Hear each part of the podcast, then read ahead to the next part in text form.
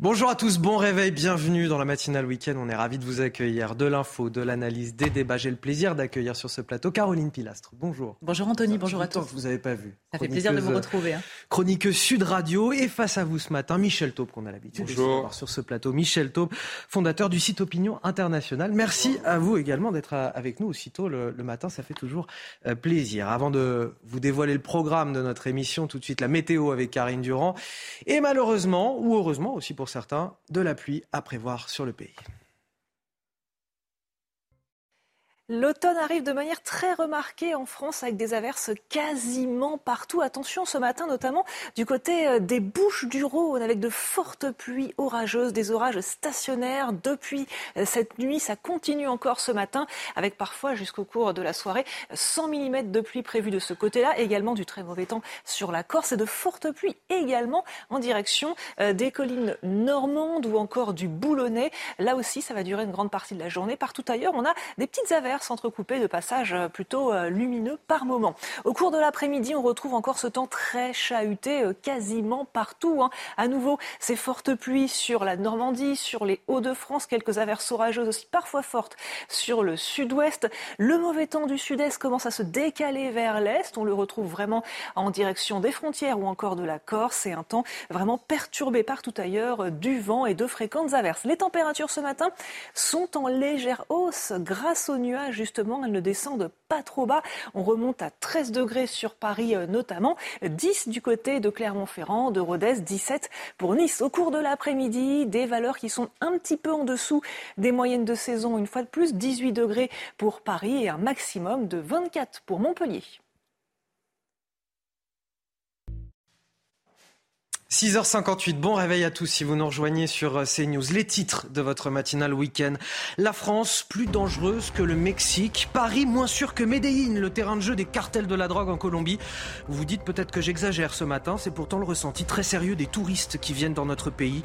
Selon un classement mondial accablant pour la France et ses grandes métropoles. Les détails dans un instant en début de journal avec Sandra Tchombo.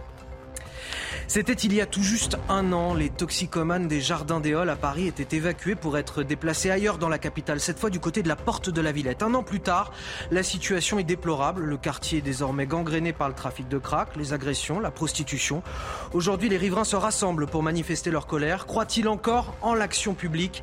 Les témoignages à suivre dans cette édition.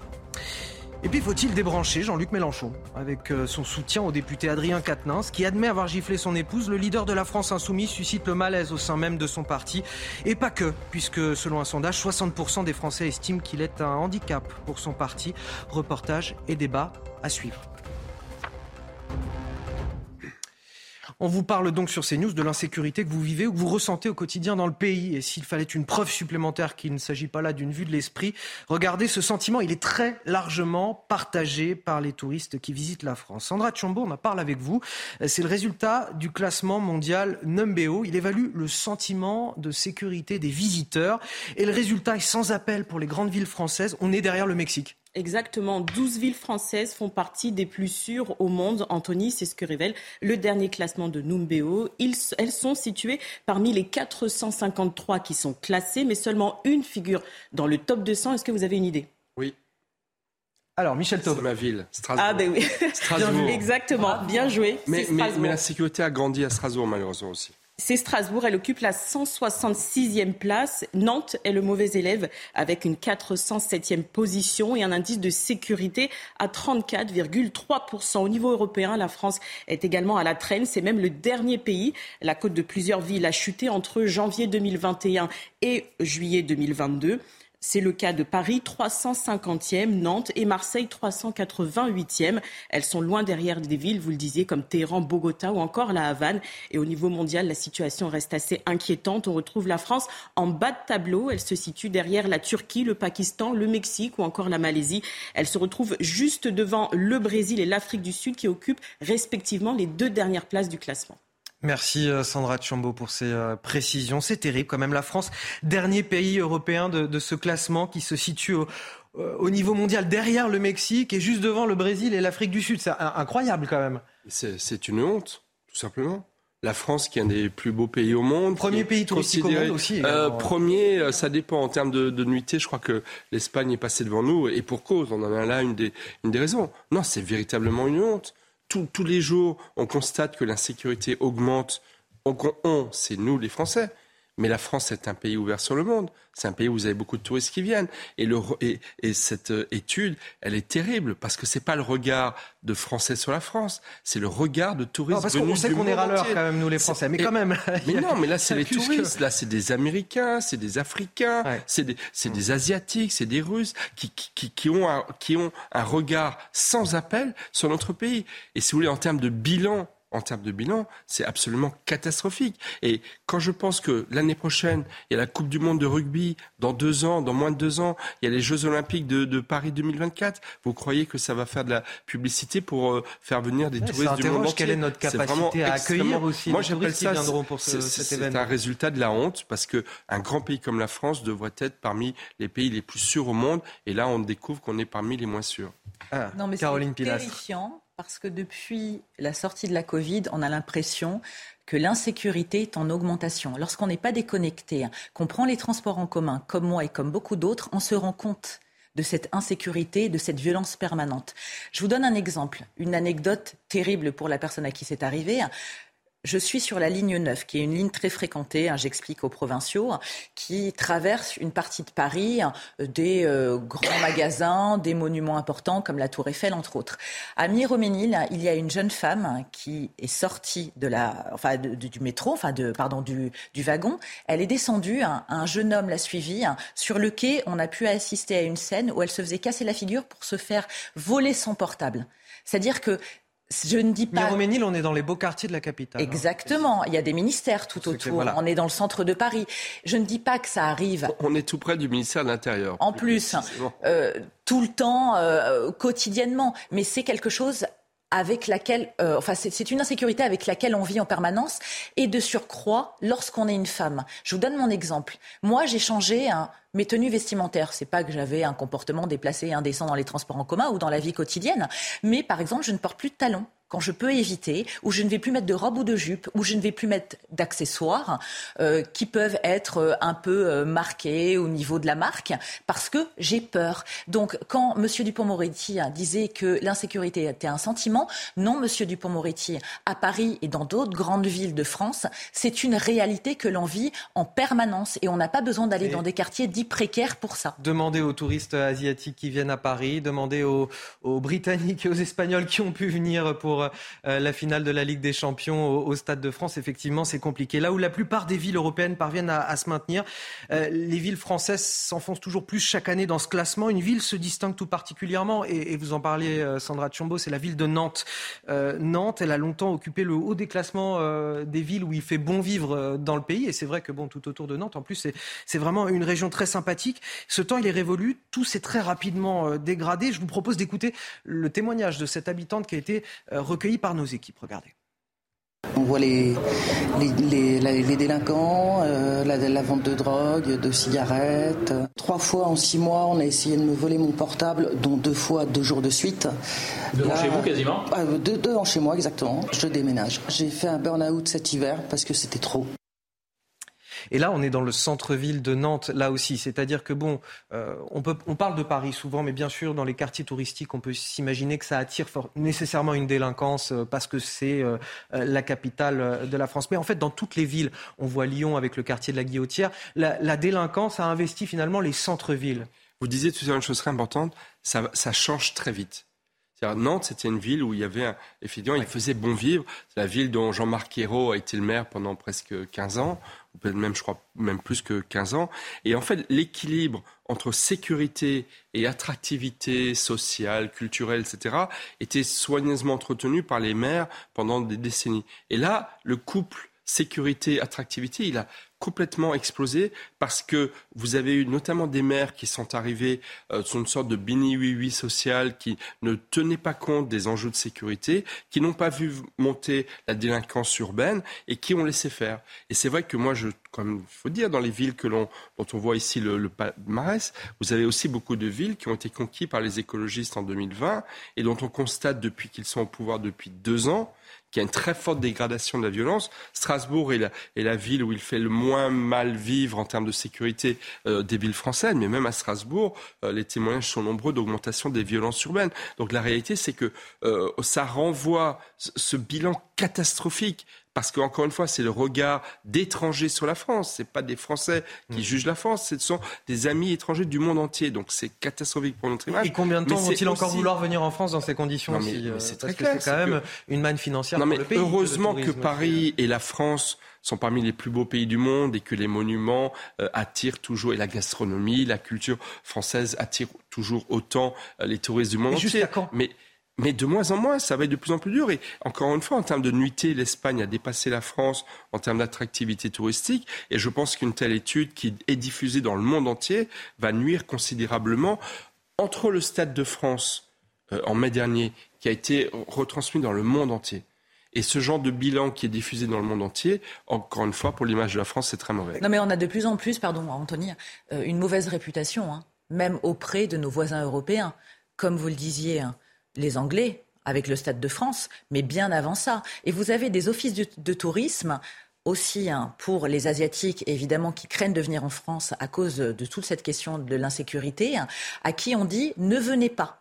Ou restez le moins de temps possible, ou prenez moins d'argent sur vous. Une série d'instructions, en tout cas, pour ne pas prendre de risques. Exactement, d'injonctions, de consignes, parce qu'il y a eu des faits divers, malheureusement, et que nous-mêmes, en tant que Français, on a peur. Donc, comment pouvoir reprocher ça au reste du monde? Mais il va bien falloir faire quelque chose parce qu'il y a aussi une idéologie en termes de municipalité et je vous rejoins, Michel. Alors, une dernière question justement là-dessus. En tête de classement, parmi les villes les plus sûres au monde, on retrouve Abu Dhabi aux Émirats Arabes Unis, Saint-Sébastien en Espagne, Québec au Canada et pas mal de villes suisses comme Berne, Zurich ou Lugano. Qu'est-ce qui différencie les villes françaises de ces villes-là, justement? Comment on peut expliquer c'est des villes quand même très différentes. Alors, évidemment, il y a peut-être des leçons à tirer aussi. C'est quand même des villes très différentes. Je veux dire, Québec, c'est un peu comme une ville de province en France. Saint-Sébastien, c'est une ville balnéaire où il fait bon vivre. Donc, si vous voulez, vous avez tout type de villes qui, en France, sont affectées par la montée des violences urbaines. Il ne s'agit pas que des grandes métropoles. Il s'agit aussi des villes moyennes. Donc si vous voulez, moi ce que le regard d'étrangers que j'ai pu croiser, notamment depuis le retour des touristes, ce qui les a le plus choqués, c'est ce sentiment d'impunité qu'ont les petits malfrats et ces sauvageons qui agressent des touristes, qui leur volent leur portable et qui savent très bien qu'ils ne seront pas poursuivis. Et ça, c'est une spécificité française. C'est-à-dire le manque de respect de l'uniforme, de respect de l'autorité, c'est une spécificité française et on le voit dans ce résultat catastrophique, encore une fois, le Mexique, qui est un des pays au monde où il y a le plus de violences et de meurtres, on y vit plus en sécurité au niveau du quotidien que dans une ville. Là, derrière nous, de toute façon, il ne reste plus que le Brésil et l'Afrique du Sud. Mais c'est pour vous dire. Autre illustration de cette insécurité, on vous parle ce matin de cet incroyable déchaînement de violence subi par un lycéen de 15 ans dans le Val d'Oise, à Jouy-le-Moutier. L'agression est d'une violence sans nom, elle aurait pu lui laisser de terribles séquelles. Cela s'est passé mardi midi. Il y a une vidéo accablante qui a circulé sur les réseaux sociaux. On y voit ce jeune recroquevillé au sol, roué de coups de pied par 6 ou 7 personnes, notamment des coups de pied à la tête. Il est relevé ensuite par 3 jeunes, complètement KO. Évidemment, on vous a mis que des photos, des captures d'écran de cette vidéo et pas la vidéo complète. Quand il est relevé, complètement KO, il ne tient plus sur ses jambes et il se rendra finalement de lui-même à l'hôpital où lui seront prescrits 5 jours d'ITT. Écoutez la réaction d'Alexandre Pueyo. Il est conseiller départemental du Val d'Oise. Il y a une vraie prise de conscience que c'est un incident extrêmement grave et qu'il ne faut absolument pas que ça se reproduise et tous les niveaux de la chaîne de responsabilité sont aujourd'hui alertés. C'est un incident regrettable, mais c'est vrai que c'est pas l'image de Jules Moutier, de Cergy-Pontoise. Il y a des incidents, on est une grande ville de banlieue, on va pas se mentir, mais ces incidents-là sont extrêmement rares de cette violence-là. Et c'est vraiment dommage qu'il n'y ait pas quand même... Il y a une partie de la jeunesse qui est en train de perdre pied là, à ce niveau-là. Une partie de la jeunesse en train de perdre pied. Là, on a sur cette vidéo 4 adolescents de 14 et 15 ans qui ont été identifiés, ils ont été interpellés, ils pourraient être déférés au parquet des mineurs aujourd'hui. Et moi, ce qui m'interpelle, c'est la violence des faits au regard de l'âge de ces jeunes. Oui, et puis le conseil départemental dit que c'est très rare. Malheureusement, c'est pas si rare. Il y a de plus en plus de violences entre les jeunes. Et en fait, si vous voulez, il y a, les barrières ont sauté. C'est-à-dire le fait de se dire on n'a pas le droit d'être violent avec autrui, c'est terminé chez les jeunes. C'est des relations de rapport de force et de sauvageons entre eux qui se développent de plus en plus. Et donc malheureusement, là, il y avait les caméras. Ça a été posté, mais combien de faits de violence mais parce qu'il y a, les faits réseaux sociaux, et c'est ça qui est terrible, c'est voilà. Qu'en plus, ils arborent ça sur les réseaux sociaux. C'est dramatique, ce fait-là est absolument dramatique, et j'espère que les sanctions vont être extrêmement fermes, très rapides. Vous disiez qu'il devrait y avoir des comparations immédiates, et encore une fois, les sanctions extrêmement fermes, parce qu'il faut être déféré au parquet des mineurs. Il faut signifier à ces jeunes-là que ce qui s'est passé là est extrêmement grave. C'est extrêmement grave. Alors, selon leur âge, je veux dire, ils auraient pu le blesser, voire le tuer. J'espère que les sanctions vont être pas simplement un rappel à la loi, une peine avec sursis. Non, il faut des sanctions extrêmement fermes et aussi au niveau des établissements scolaires qui entourent ce lieu, un énorme travail d'explication et de dissuasion qui doit être fait par les enseignants et par les autorités locales. Comment on explique cet accroissement de la violence chez les jeunes ? J'en ai aucune idée, mais c'est ce qu'on disait précédemment, que ce soit les jeunes, les adultes, on a l'impression que les gens n'ont plus de filtre. Alors je ne fais pas de généralité, c'est pas le cas de tout le monde. La majorité d'entre nous, on se conduit correctement. On sait s'exprimer, on communique. Mais vous avez aussi beaucoup de personnes qui sont sans filtre maintenant. En fait, il n'y a plus de limite. Alors oui, Anthony, vous étiez en train d'expliquer implicitement que c'est lié aux réseaux sociaux. Peut-être parce que beaucoup s'en servent comme fait d'armes. C'est pour faire les caïds, les cadors. Non mais je vous explique pourquoi je dis ça. Parce que voilà, si les motifs de l'agression restent à déterminer, on a le maire de la ville qui nous dit « Le lycéen s'est simplement trouvé au mauvais endroit, au mauvais moment. Il aurait chuté à la suite d'une balayette qui lui aurait été mise sans raison. Après, avec l'effet de groupe, tout le monde lui est tombé dessus. » Enfin, c'est juste de la sauvagerie gratuite, il n'y a pas de règlement de compte, il n'y a pas de... Voilà. On ne peut pas savoir, pire, après, hein, ils vont s'expliquer, là, peut-être qu'ils ne se supportent pas, mais il n'y a rien qui justifie là, ça de toute manière. De prime abord, il y a une violence qui semble, en tout cas, gratuite, et cette violence gratuite, on retrouve de nombreux faits divers qui expriment cette violence gratuite chez les jeunes, et c'est ça qui... Ça les amuse, en fait, peut-être. Ouais. Pour moi, c'est vraiment l'effet de passer des heures sur les réseaux sociaux et sur YouTube et sur... d'autres sites internet avec des phénomènes de bande où effectivement la violence devient banale. La violence devient banale. S'en prendre à autrui, c'est devenu banal, alors qu'en fait, ça devrait être considéré comme quelque chose d'extrêmement grave. Ils manifestent aujourd'hui leur colère porte de la Villette à Paris. Les riverains complètement délaissés depuis un an. Un an déjà que la préfecture a déplacé les toxicomanes qui occupaient auparavant les Jardins des Halles, toujours dans le nord-est de la capitale. Sur place, la situation est délétère, agression quotidienne, trafic de crack, prostitution. Écoutez le témoignage de ce commerçant, il a été recueilli par Jeanne Cancard et Fabrice Elsner. Je deviens un vigile maintenant, je suis plus responsable, je n'ai pas le temps d'aller au bureau. Un toxico qui mendiait devant le magasin, donc je lui demande de laisser passer les clients, elle m'a agressé avec notre pancarte devant. Elle voulait me frapper avec ça, donc ça c'est... Tous les jours, elle subit quelque chose par les pancartes, regardez, c'est complètement déformé. Vous vous demandez ce que c'est vos gants là ? Ben, c'est pour me protéger au minimum. On n'a pas le choix, hein. C'est le minimum. Souvent, les gens, ils sont très violents. Il y en a qui on a déjà eu des femmes, des hommes qui sortent des couteaux, qui nous menacent. Donc, forcément, on a besoin de se protéger un peu. Alors, je vais vous faire réagir autour de la table, mais tout d'abord, il est quasiment 7h15 sur CNews et c'est l'heure du rappel de l'actualité. C'est avec vous, Sandra Tchambaud. Joe Biden promet des sanctions rapides et sévères en cas d'annexion russe. Il dénonce un prétexte fallacieux pour essayer d'annexer des parties de l'Ukraine par la force. Le président américain l'assure, les États-Unis et leurs partenaires comptent infliger des mesures économiques supplémentaires à la Russie. Hausse des expulsions de clandestins, plus 20% entre janvier et août 2022 par rapport à l'année précédente. Depuis le début de l'année, le ministère de l'Intérieur a enregistré 12 708 sorties de territoire contre 10 574 en janvier en 2021. Fin de campagne pour l'alliance conservatrice en Italie, dominée par l'extrême droite. Elle est donnée favorite. À gauche comme à droite, les ténors de la politique italienne ont tenu leur dernier meeting. Ils espèrent mobiliser leur base et séduire les 25% d'électeurs indécis. Le scrutin est prévu demain. On parlait donc du ras-le-bol des riverains de la Porte de la Villette avec ce fléau du crack. C'était d'abord Porte de la Chapelle, Caroline, puis la place Stalingrad, les Jardins des Halles ensuite, et désormais cette Porte de la Villette. Et ce problème du crack à Paris, ça fait une vingtaine d'années que ça dure. On ne fait que reporter le problème. La question est jusqu'à quand ? Moi, j'ai peur que ça se termine. avec la loi du talion, en fait. Que les gens se fassent justice eux-mêmes.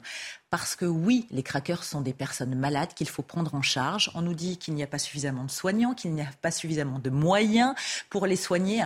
Et la mairie de Paris, le préfet, l'État se rejettent la faute, se rejettent la balle. Qui est victime de ça, en dehors des intéressés, mais qui font subir l'enfer aux riverains?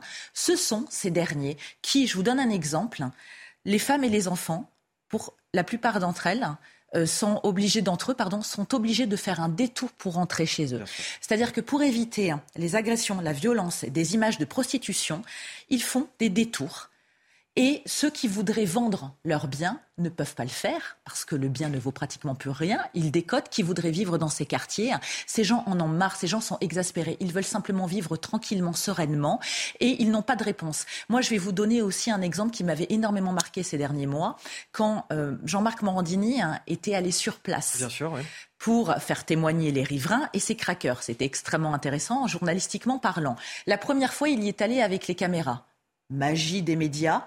Tout était impeccable. Il n'y avait aucun problème, c'était le monde des bisounours. Ils ont décidé avec son équipe de retourner quelques mois après, sans prévenir la mairie de Paris, ni la majorité. Eh bien là, on voyait la réalité des faits. Ouais. Et c'était, une fois de plus, extrêmement terrifiant. Et pour le monde des bisounours, on peut attendre encore au moins un an, puisque c'est le délai qui a été proposé, en tout cas par le ministre de l'Intérieur, avec l'aide du préfet de police de Paris. Le compteur tourne, parce qu'il l'a annoncé il y a un mois et demi, donc il reste moins d'un an. Et je dis ça pourquoi ? Parce que quand même, il faut dire les choses bougent. Laurent Nunez est arrivé comme préfet de police de Paris. Il a effectivement annoncé le renfort. Il y a maintenant quasiment 200 policiers en permanence dans le quartier de la Villette, Stalingrad. Et puis ça bouge au niveau des habitants. Moi, je voudrais relayer la démarche des riverains qui s'organisent de plus en plus. Ils ont du mal d'ailleurs parce que c'est compliqué. Le périmètre, c'est quand même très très important.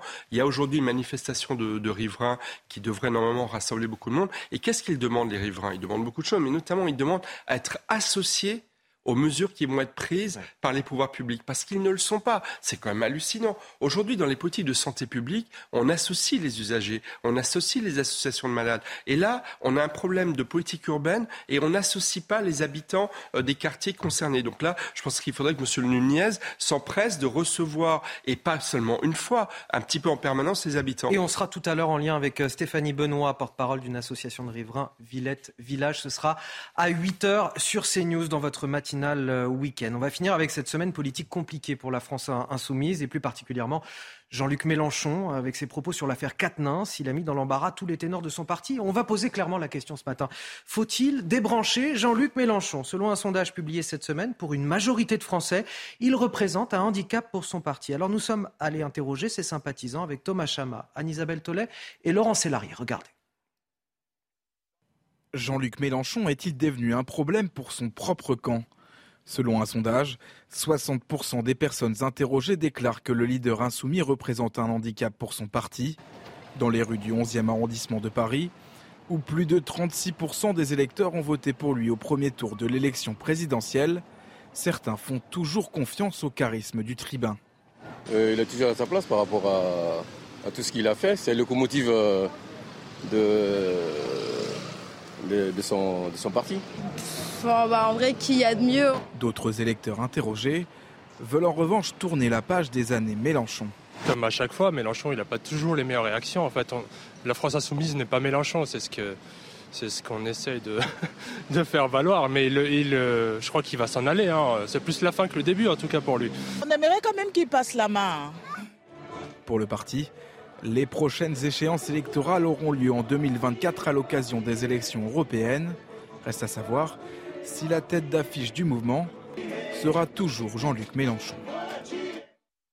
Alors là, je commence avec vous, Caroline, parce qu'il a quand même défendu Adrien Quatennens. En tout cas, il lui a apporté son soutien en soulignant sa dignité, son courage, en lui redisant sa confiance, son affection, en dénonçant le voyeurisme des médias, alors qu'on le rappelle, c'est quand même Adrien Quatennens qui a giflé son épouse. Oui. Est-ce que ça vous a choqué?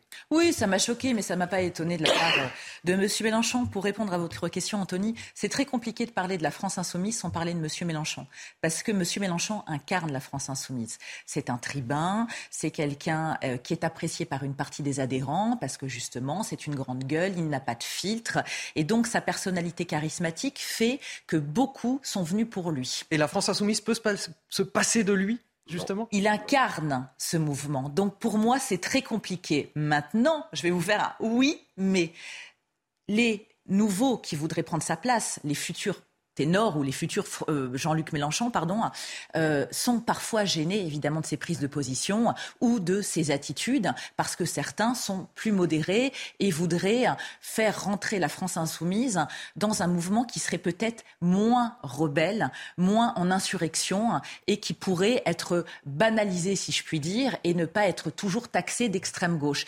Donc c'est compliqué parce que Mélenchon, c'est la France insoumise. C'est lui qui a réussi à rallier l'alliance des gauche avec la NUPES et en même temps, il n'a pas de figure suffisamment forte pour actuellement pouvoir le remplacer, mais il est dérangeant vis-à-vis des membres importants de son parti. Michel Taubes, il reste 30 secondes. Écoutez, la guerre des sexes qui est en train d'emporter LFI d'un côté et les écologistes de l'autre n'est pas terminée, ne fait que commencer. Je pense qu'il faudrait être naïf pour penser que c'est que le respect et la cause des femmes qui est l'enjeu de cette lutte fratricide. Non, je pense qu'il y a des luttes de pouvoir qui sont en train de se nouer et que Jean-Luc Mélenchon, on aura bien du mal à refermer cette boîte de Pandore qui vient de s'ouvrir et qui, encore une fois, n'est pas près de se refermer. Allez, vous restez avec nous sur CNews. La matinale week-end se poursuit dans un instant. On vous racontera cette histoire ce matin, celle du labeur de toute une vie gâchée par 4 ans de squat, d'occupation illégale d'un logement. Voilà, après des procédures interminables, un propriétaire de 86 ans qui récupère un taudis. Le reportage à suivre dans un instant, ce sera juste après la pub. 7h30 sur CNews, si vous nous rejoignez, on est ravis de vous accueillir. Bon réveil à tous, je suis toujours avec Caroline Pilastre, chroniqueuse sur Sud Radio, et Michel Taubes, fondateur du site Opinion Internationale, pour décrypter, analyser l'actualité. Quand la loi défend davantage les squatteurs que les propriétaires, on vous raconte cette histoire ce matin, celle du labeur de toute une vie gâchée par 4 ans d'occupation illégale d'un logement. Après des procédures interminables, un propriétaire de 86 ans récupère enfin un taudis et une facture d'eau de 100 000 euros qu'il doit payer. Le reportage dès le début de ce journal. Un simulacre de référendum, des scrutins fictifs, voilà ce que dénoncent les Occidentaux. Alors que la Russie soumet depuis hier 4 régions d'Ukraine à un vote d'annexion. Objectif, en faire des territoires russes que Moscou aura la liberté de défendre par tous les moyens, y compris par la force nucléaire. La menace est-elle sérieuse ? Est-il trop tard pour agir ? On posera notamment ces questions à notre spécialiste Harold Iman qui est avec nous sur ce plateau ce matin. Et enfin, il dénonce un manquement au droit à l'instruction. Un collectif de parents d'élèves attaque l'État face au manque de profs. Trop d'absences non remplacées. 79 000 heures de cours perdues l'an dernier. Il réclame une indemnisation à ce grand corps malade qu'est l'éducation nationale. Diagnostic et solutions à venir dans ce journal avec mes invités. Mais ce matin, on vous raconte cette histoire révoltante à Saint-Ouen, celle de Selim, 86 ans, une success story qui a mal tourné. Cet homme a travaillé toute sa vie, il ouvre un café dans les années 60 et grâce à son labeur, il rachète peu à peu les murs du commerce, puis l'ensemble de l'édifice. Seulement voilà, vient le moment de vendre et finalement de bénéficier des fruits de son travail, le travail de toute une vie. C'est là que le bâtiment est squatté par des étrangers sans papier pendant 4 ans. 4 ans de procédure pour cet homme. Il récupère enfin son bien, sauf qu'il récupère un bâtiment dévasté. Et en plus de tout ça, une facture d'eau de 100 000 euros à régler. On a été recueillir son témoignage avec Nicolas Vinclair, Sybille Delettre et Maureen Vidal. Vous entendez les rats ? Des rongeurs qui pullulent, un sol jonché de détritus et des infiltrations d'eau. Ce taudis, c'est le rêve d'une vie qui a viré au cauchemar. Après 4 ans de procédure, les squatteurs sont enfin expulsés en août dernier. Un soulagement de courte durée.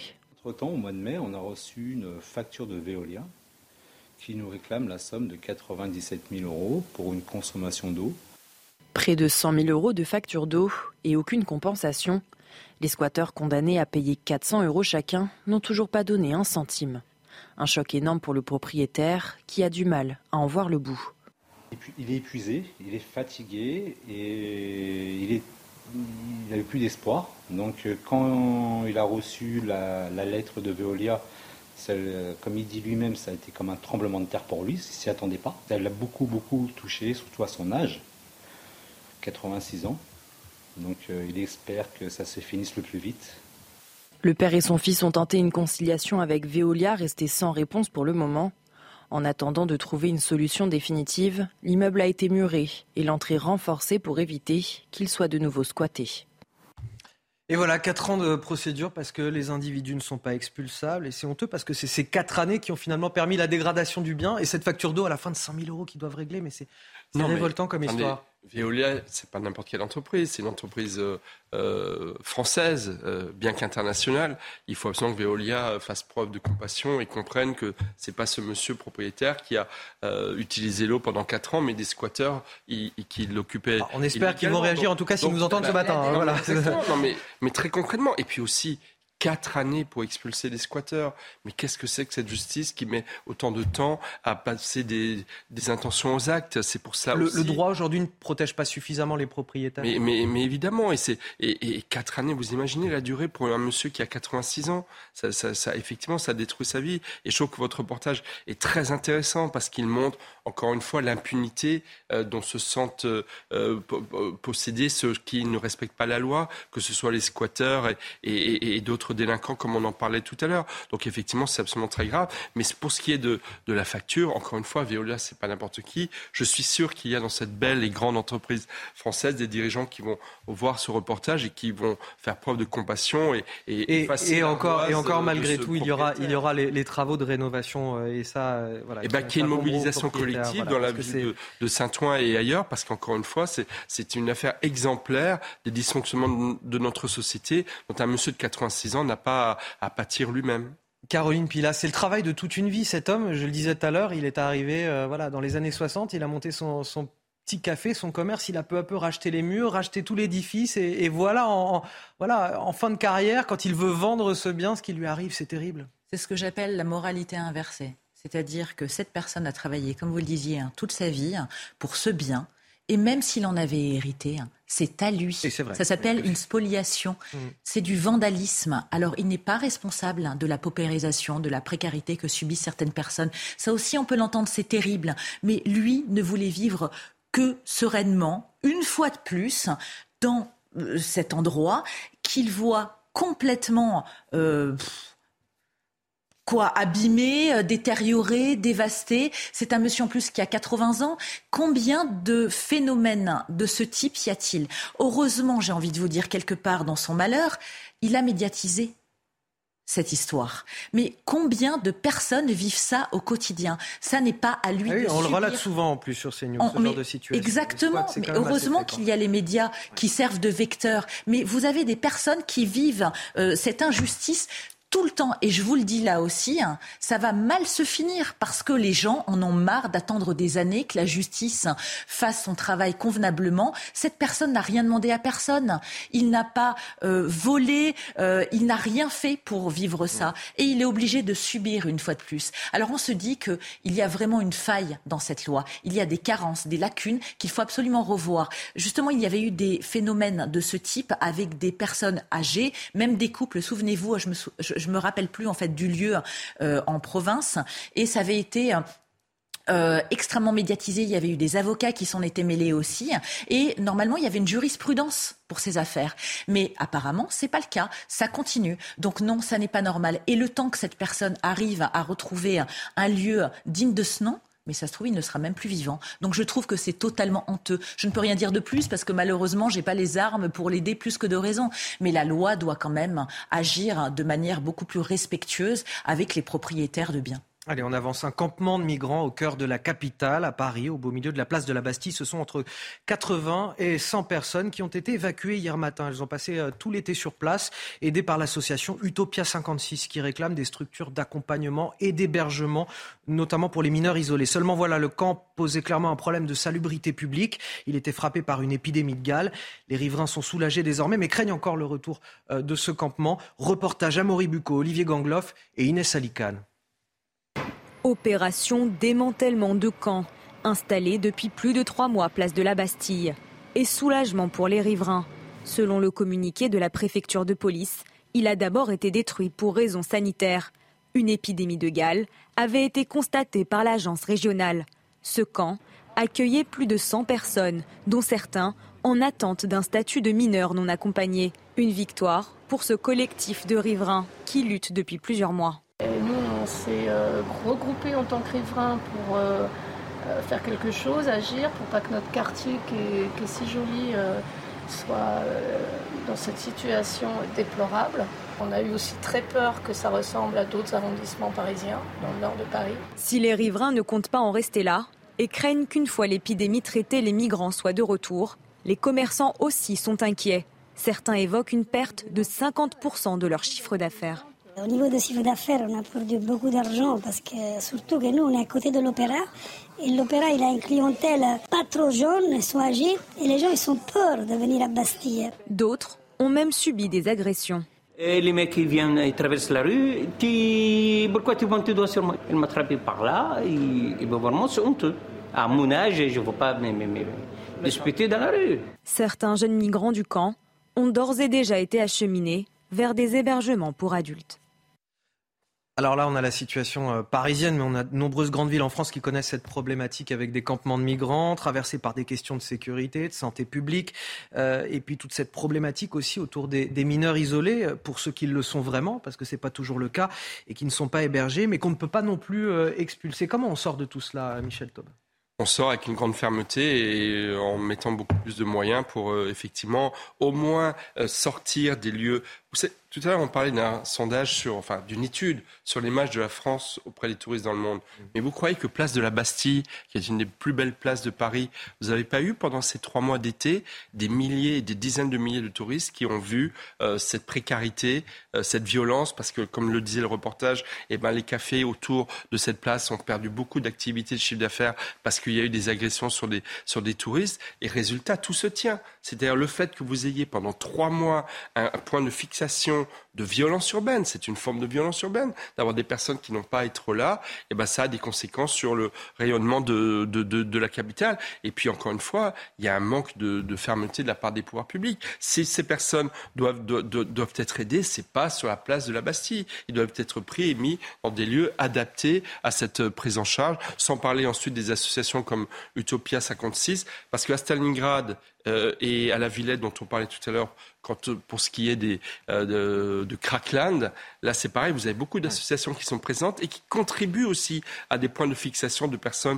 en grande difficulté, en grande précarité, qui contribuent à dégrader le climat urbain. Alors Caroline, je vais vous faire réagir à ça, mais à un autre élément également sur les expulsions de migrants clandestins. Elles sont en hausse, semble-t-il, selon les chiffres que nous sommes procurés. Sur les 8 premiers mois de l'année, de janvier à août, les expulsions d'étrangers en situation irrégulières ont augmenté de 20% par rapport à la même période l'an dernier. Un chiffre qui va finalement dans le sens de la volonté exprimée par Gérald Darmanin, le ministre de l'Intérieur. On l'a vu tout au long de l'été s'exprimer largement sur la question. Est-ce que selon vous, malgré cette situation qu'on a vue place de la Bastille, il y a une prise de conscience dans un pays qui finalement n'a plus véritablement, en tout cas ne l'avait pas jusque-là, la maîtrise de sa politique migratoire ? Il y a une prise de conscience de la part des politiques parce que les riverains en ont marre, les riverains sont exaspérés et qu'en termes d'opportunisme électoral, ça n'est pas bon pour un gouvernement qu'il y ait des exactions quotidiennes. Alors évidemment qu'il y a beaucoup de misère, donc moi je ne veux pas taper sur ces gens parce que la majorité sont dans des situations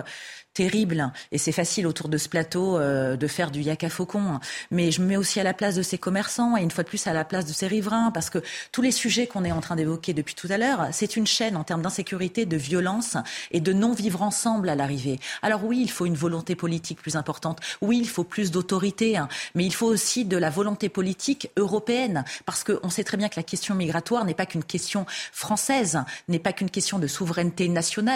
Ça... c'est vraiment partout que c'est en train de se passer et c'est partout que c'est en train de craquer.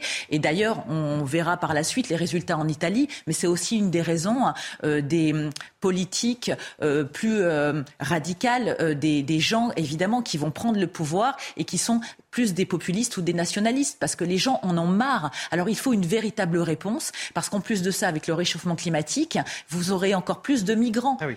la question migratoire sera au cœur des questions climatiques incessamment sous peu et à un moment donné forcément. Les pays occidentaux qui dénoncent les référendums qui ont débuté hier dans 4 régions de l'Est et du Sud de l'Ukraine. Référendum lancé par la Russie pour annexer ces territoires. On en parle avec vous, Harold Iman, sur ce plateau. Dans un communiqué, les pays du G7 évoquent un simulacre. Les États-Unis ont promis une réponse rapide et sévère avec des sanctions économiques supplémentaires, tandis que le président ukrainien Volodymyr Zelensky appelle le monde entier à condamner ces scrutins. Justement, on l'écoute et je vous donne la parole après, Harold Iman. Le monde réagira avec la plus grande justesse aux pseudo-référendums qui seront condamnés sans équivoque et à la mobilisation criminelle que les occupants tentent actuellement de mener en Crimée et dans d'autres parties de l'Ukraine qu'ils contrôlent pour l'instant.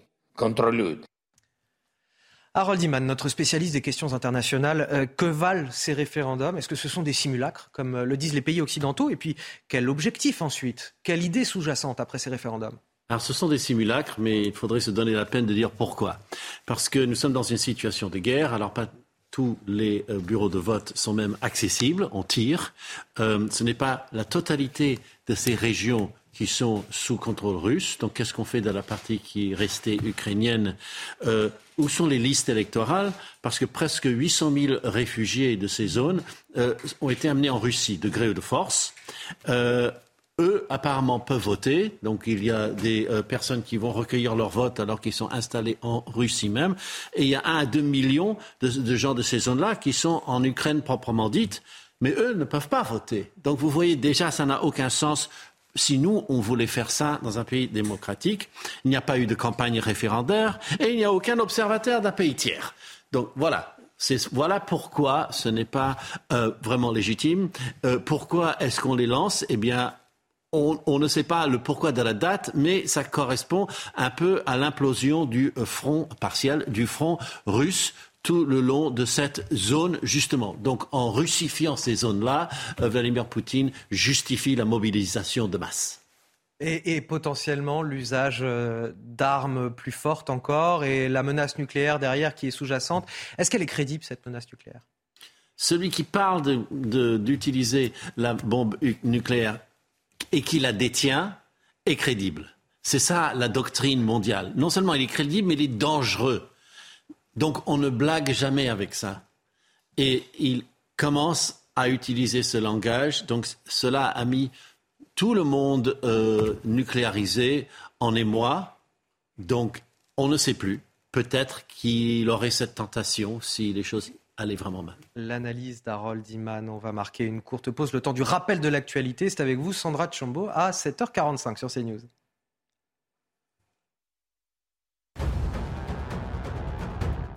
Crise énergétique, les monuments municipaux éteints la nuit à Paris. Dès hier, parmi eux, la Tour Eiffel. Elle sera désormais éteinte au départ du dernier visiteur à 23h45. Cet hiver, les Champs-Élysées seront aussi moins éclairés. Les illuminations de Noël seront éteintes dès 23h45 contre 2h les années précédentes. Elles seront aussi également retirées une semaine plus tôt, dès le 2 janvier. Sourire et larmes mêlées pour les adieux du roi Federer. Ce sera juste après. Tout d'abord, dans un communiqué conjoint, le G7 appelle tous les pays à rejeter sans équivoque les référendums fictifs qu'elle appelle concernant l'annexion de la Russie, des simulacres qui n'ont ni effet juridique ni légitimité. Sourire et larmes mêlées pour les adieux du roi Federer. La légende a fait ses adieux au tennis cette nuit à Londres. Il a joué son dernier match en double avec Rafael Nadal. Il s'est malheureusement soldé sur une défaite. Roger Federer en 25 ans de carrière contre 103 titres sur le circuit ATP, dont 20 en Grand Chelem.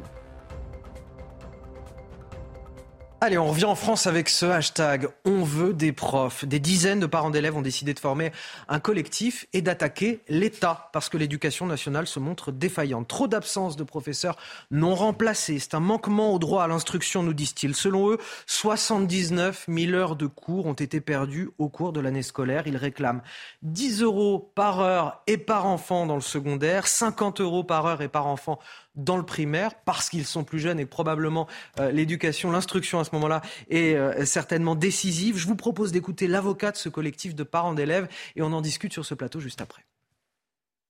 On n'est pas juste sur un problème de sous, on est aussi sur un problème en fait, de faute et de manquement à une obligation de l'État qui est celle d'assurer l'enseignement public. Donc on n'est pas juste sur sur un problème, enfin on est sur une carence de l'État qui est quand même caractérisée. Et c'est pour ça que, comme il y a vraiment une faute de l'État, on peut engager sa responsabilité.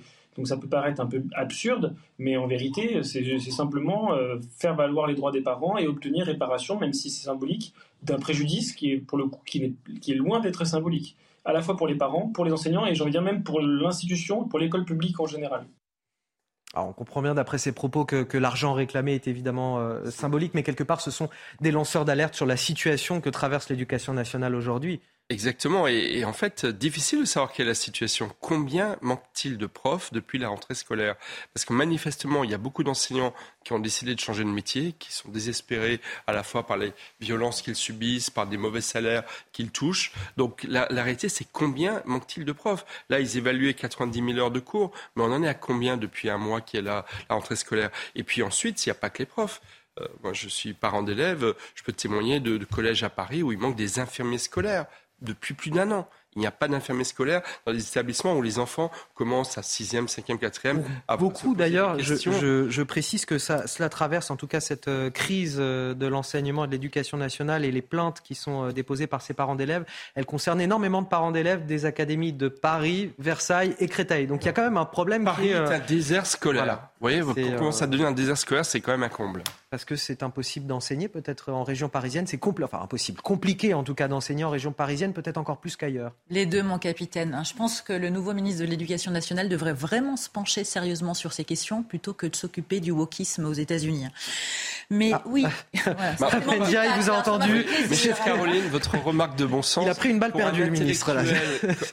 Pour un intellectuel comme le ministre de l'Éducation nationale, ça va être dur de gérer des problèmes de ressources humaines. Oui, et de laïcité aussi. Mais pour revenir évidemment au thème du débat de ce matin, pour moi, il y a deux raisons.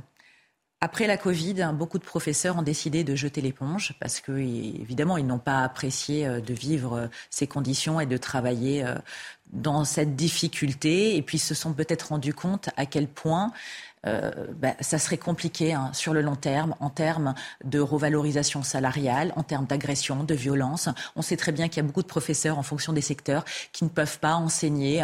Exemple, le colonialisme ou la Shoah, sans prendre de risques pour leur vie ou celle de leur famille, et ils ne se font pas entendre de la part de leur hiérarchie, de leur administration. Donc il y a ces deux raisons, revalorisation et violence liées à la situation de certains quartiers qui existent. Mais vous avez, comme vous le disiez aussi, la reconversion de beaucoup d'entre eux qui ont décidé, par quête de sens, de faire autre chose après cette période. Ça s'appelle la nature humaine. Donc tout ça mis bout à bout fait qu'on est aussi dans une pénurie. Ce qui est terrible, c'est que le régalien craque de partout. On dit il y a une pénurie avec les professeurs, les CPE, les infirmiers, comme vous le disiez, Michel. C'est pareil pour la police. C'est pareil pour l'hôpital public. En fait, je vais peut-être paraître démago, mais on se dit où passent nos impôts ? Il y a un problème de redistribution et il y a un problème de priorisation.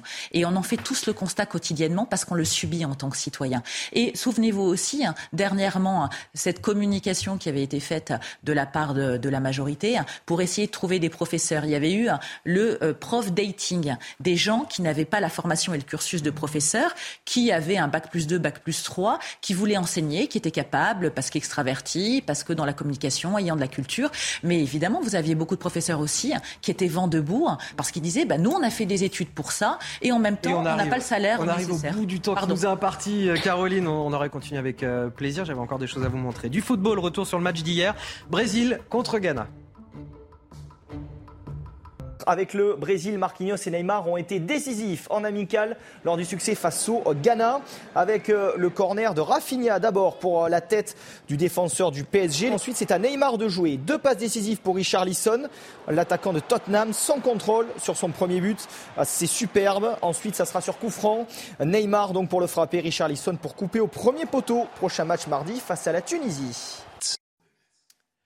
Restez avec nous sur CNews, on revient dans un instant. Le temps pour moi de remercier Michel Taube d'avoir participé à cette première partie de l'émission. Évidemment aussi Caroline Pilastre. Merci Anthony. Sur Radio. Merci à vous et à Harold Iman qu'on retrouvera un petit peu plus tard dans la matinale pour parler à nouveau de cette situation en Ukraine et de ces référendums lancés par la Russie, ces référendums d'annexion. A tout de suite sur CNews. Dans un instant, on parlera de la situation dans le nord-est de la capitale, le crack et les riverains qui se mobilisent aujourd'hui 1 an après l'arrivée des toxicomanes Porte de la Villette. A tout de suite. C'est un changement de temps qui intervient aujourd'hui avec de la pluie, des orages, de la fraîcheur sur la quasi-totalité du pays. Dès ce matin, on retrouve de fortes pluies sur la Bretagne, les Hauts-de-France, le Boulonnais en particulier. D'ici la fin de journée, on peut avoir 40 mm de précipitations sur ces zones-là. Attention également sur les Bouches-du-Rhône et en direction de la région Provence-Alpes-Côte d'Azur avec des fortes pluies orageuses également sur la Corse. Et de ce côté-là, on peut avoir jusqu'à 100 mm d'ici la fin de matinée, donc un risque d'inondation partout ailleurs, de fréquentes averses. Au cours de l'après-midi, toujours ce temps très chahuté sur une grande partie du pays, avec des averses fréquentes sur les trois quarts du pays, des averses orageuses sur le sud-ouest, encore quelques orages sur la Corse, mais tout cela s'atténue progressivement sur le sud-est et toujours des pluies abondantes sur les côtes normandes. Les températures sont en légère hausse ce matin, grâce aux nuages, elles ne descendent pas trop bas, 13 sur Paris, 8 à 12 pour la région Grand Est et 17 pour Nice ou Cannes. Et au cours de l'après-midi, on est un petit peu en dessous des moyennes de saison, surtout sur le nord du pays. 18 pour Paris et pour la pointe bretonne, 20 du côté de Bayonne et 24, c'est le maximum pour Montpellier. 8h sur CNews, bonjour, bon réveil à ceux qui nous rejoignent dans la matinale week-end. On est ensemble jusqu'à 10h. Dans un instant, notre focus. C'était il y a tout juste un an, les toxicomanes des Jardins des Halles à Paris étaient évacués pour être déplacés ailleurs dans la capitale, cette fois du côté de la Porte de la Villette. Un an plus tard, la situation est déplorable. Le quartier est désormais gangréné par le trafic de crack, les agressions, la prostitution. Aujourd'hui, les riverains se rassemblent pour manifester leur colère. Croient-ils encore en l'action publique? Nous serons justement pour en parler dans un instant avec Stéphanie Benoît, porte-parole de Villette Village, une association de riverains. La France plus dangereuse que le Mexique, Paris moins sûr que Medellin, le terrain de jeu des cartels de la drogue en Colombie. Vous dites peut-être que j'exagère ce matin et c'est pourtant le ressenti très sérieux des touristes qui viennent dans notre pays selon un classement mondial accablant pour la France et ses grandes métropoles. Les détails à suivre avec Sandra Tchombo. Faut-il débrancher Jean-Luc Mélenchon avec son soutien au député Adrien Quatennens qui admet avoir giflé son épouse? Le leader de la France insoumise suscite le malaise au sein même de son parti. Et pas que, puisqu'un sondage estime que 60% des Français considèrent qu'il est un handicap pour son parti. Le reportage et débat à suivre dans votre journal de 8h10. Ils manifestent aujourd'hui leur colère, porte de la Villette à Paris. Les riverains complètement délaissés depuis un an déjà que la préfecture a déplacé les toxicomanes qui occupaient auparavant les Jardins des Halles dans le nord-est de la capitale. Sur place, la situation est délétère, agressions quotidiennes, trafic de drogue, prostitution. Écoutez le témoignage de ce commerçant recueilli par nos équipes, Jeanne Cancard et Fabrice Elsner. Je deviens un vigile maintenant, je suis plus responsable, je n'ai pas le temps d'aller au bureau. Un toxico qui mendiait devant le magasin, donc je lui demande de laisser passer les clients, elle m'a agressé avec notre pancarte devant. Elle voulait me frapper avec ça, donc ça c'est... Tous les jours, elle subit quelque chose par les pancartes, regardez, c'est complètement déformé. Vous vous demandez ce que c'est vos gants là? Ben, c'est pour me protéger au minimum. On n'a pas le choix, hein. C'est le minimum.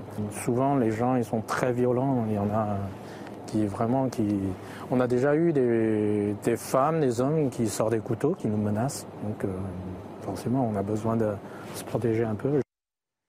Et nous sommes ce matin avec Stéphanie Benoît. Bonjour, vous êtes porte-parole d'une association de riverains Villette Village. Concrètement, racontez-nous ce que vous vivez dans ce quartier au quotidien, en détail. Qu'est-ce que c'est aujourd'hui que de vivre porte de la Villette avec ces toxicomanes qui sont là désormais depuis un an? Bonjour. Aujourd'hui, ce que c'est, ma vie, en fait, je ne pensais pas qu'un jour elle soit bouleversée par la drogue tout en étant ni consommatrice ni vendeuse. Je m'explique, il y a des événements comme ça dans une vie qui bouleversent, vous sortez de chez vous, c'est de l'hypervigilance, vous êtes confronté aux scènes les plus horribles, des corps en putréfaction, des gens qui vous réclament de l'argent avec beaucoup d'insistance et dès que vous ne cédez pas, on s'expose à des violences. C'est des personnes dénudées qui défèquent dans les rues, voire se masturbent, des gens qui consomment dans les rues. On a des scènes de prostitution à ciel ouvert. des personnes qui cherchent à vous intimider. Je parle plutôt là pour le coup des dealers qui vous intimident, vous laissant comprendre que vous n'êtes pas chez vous là et que vous n'êtes pas à votre place, et pour vous faire comprendre, on vous montre des armes à feu. Enfin, voilà. C'est notre quotidien, c'est notre quotidien en tant que riverain, c'est notre quotidien aussi en tant que commerçant, en tant que personne qui travaille sur le secteur. Et c'est plus vivable, c'est plus vivable. Que vous dit Stéphanie Benoît, que vous disent la préfecture d'une part et la mairie de Paris de l'autre? Est-ce qu'on communique avec vous sur ces faits qui se déroulent porte de la Villette à Paris? Alors la préfecture nous répond, donc elle nous a répondu, elle nous a déjà accueillis en rendez-vous du temps de Monsieur Darmanin, de Monsieur Lallemand, pardon, l'ancien préfet de police de Paris. On a de nouveau un rendez-vous avec Monsieur Nunez la semaine prochaine.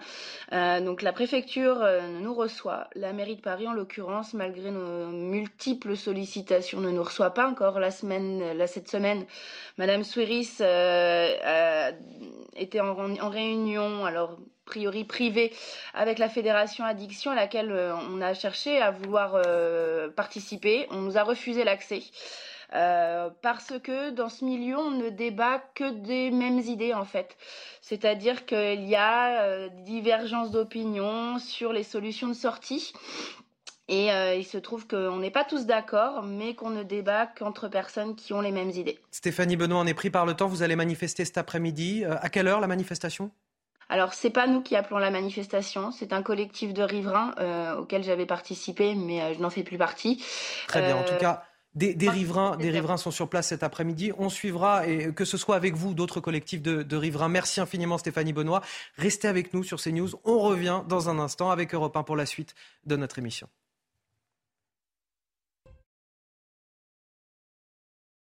Sur CNews et sur Europe 1, 8h10, c'est l'heure de Face à Bigot, avec évidemment Guillaume Bigot. Bonjour Guillaume. Bonjour Anthony, bonjour à toutes et à tous. Politologue, Guillaume Bigot de sa fonction.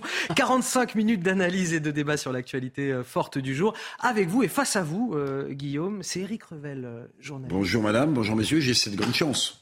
Et on a le plaisir de vous accueillir dans la matinale au week-end sur CNews et sur Europe 1. On va commencer par parler de l'insécurité qu'on vit au quotidien et qu'on ressent, que beaucoup de Français ressentent dans le pays. S'il fallait une preuve supplémentaire qu'il ne s'agit pas là d'une vue de l'esprit, écoutez bien. Ce sentiment, il est très largement partagé par les touristes qui visitent la France. Sandra Tchombo, on en parle justement avec vous.